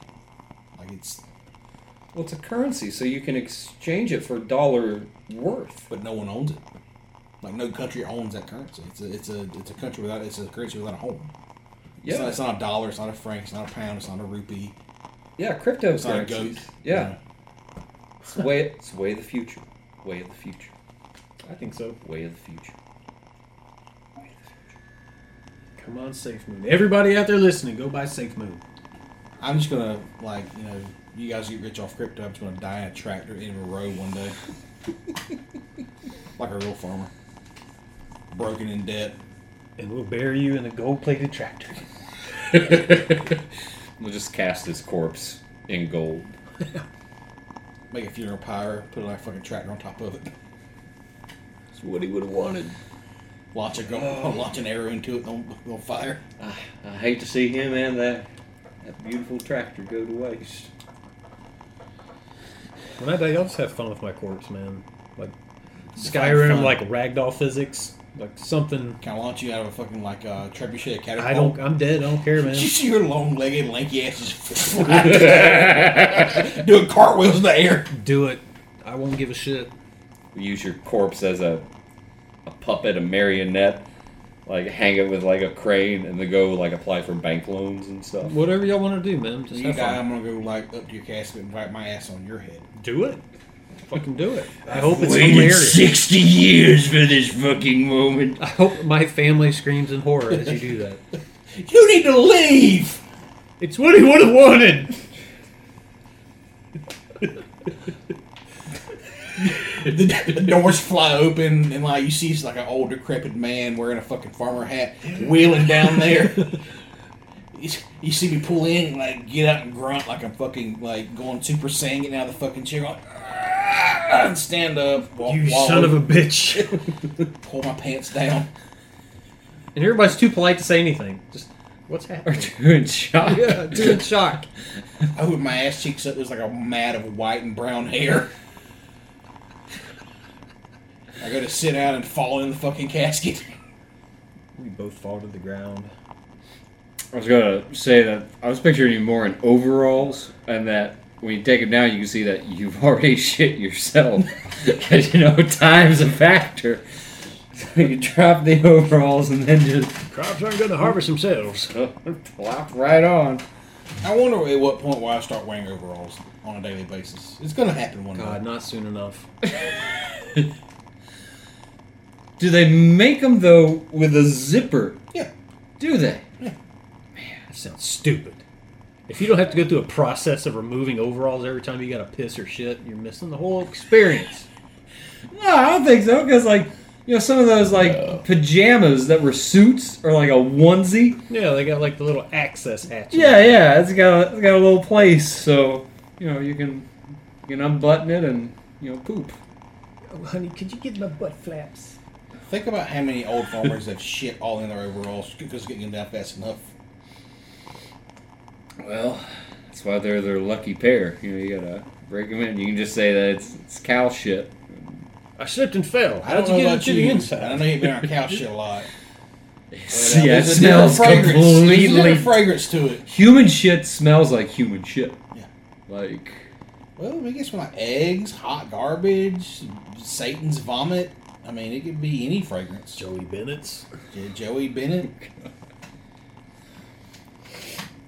Oh, he's coming. He should be in. Uh, he's going getting state stationed. Uh, quotation fingers in uh, Mayport for three months in the summer. in Jacksonville. Mayport is lovely in the summer too. He's gonna really enjoy that. Yeah, so he's- he'll probably be up every weekend. Yeah. God, I miss it, man. But he'll be up soon. Bet you won't kiss him on the mouth. Probably not, though. I mean, in the moment, you know, I'm a I don't creature. I'm a creature of whim. So Tell me what your heart man.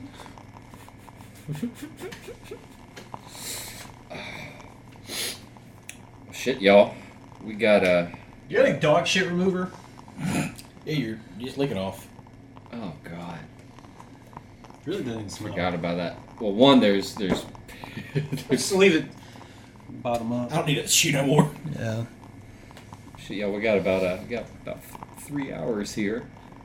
Edit it down to about ten minutes. Think that's some quality content.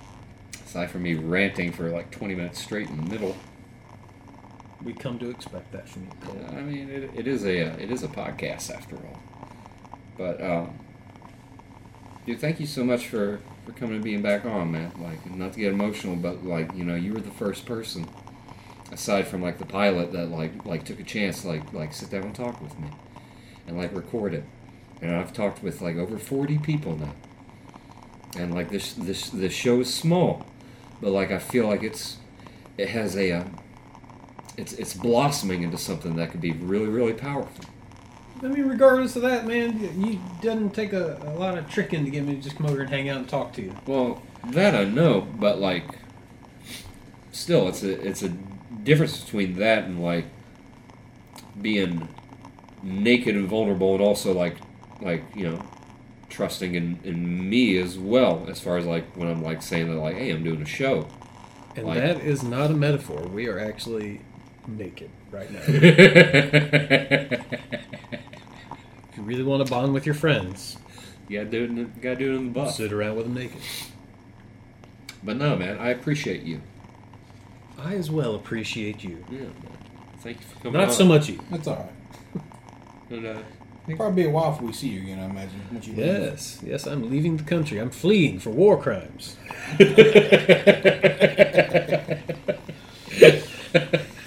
Give it a year, my bounty should go down. it'll cool off then. Yep. Halt! You violated the law. Stop right there, criminal scum.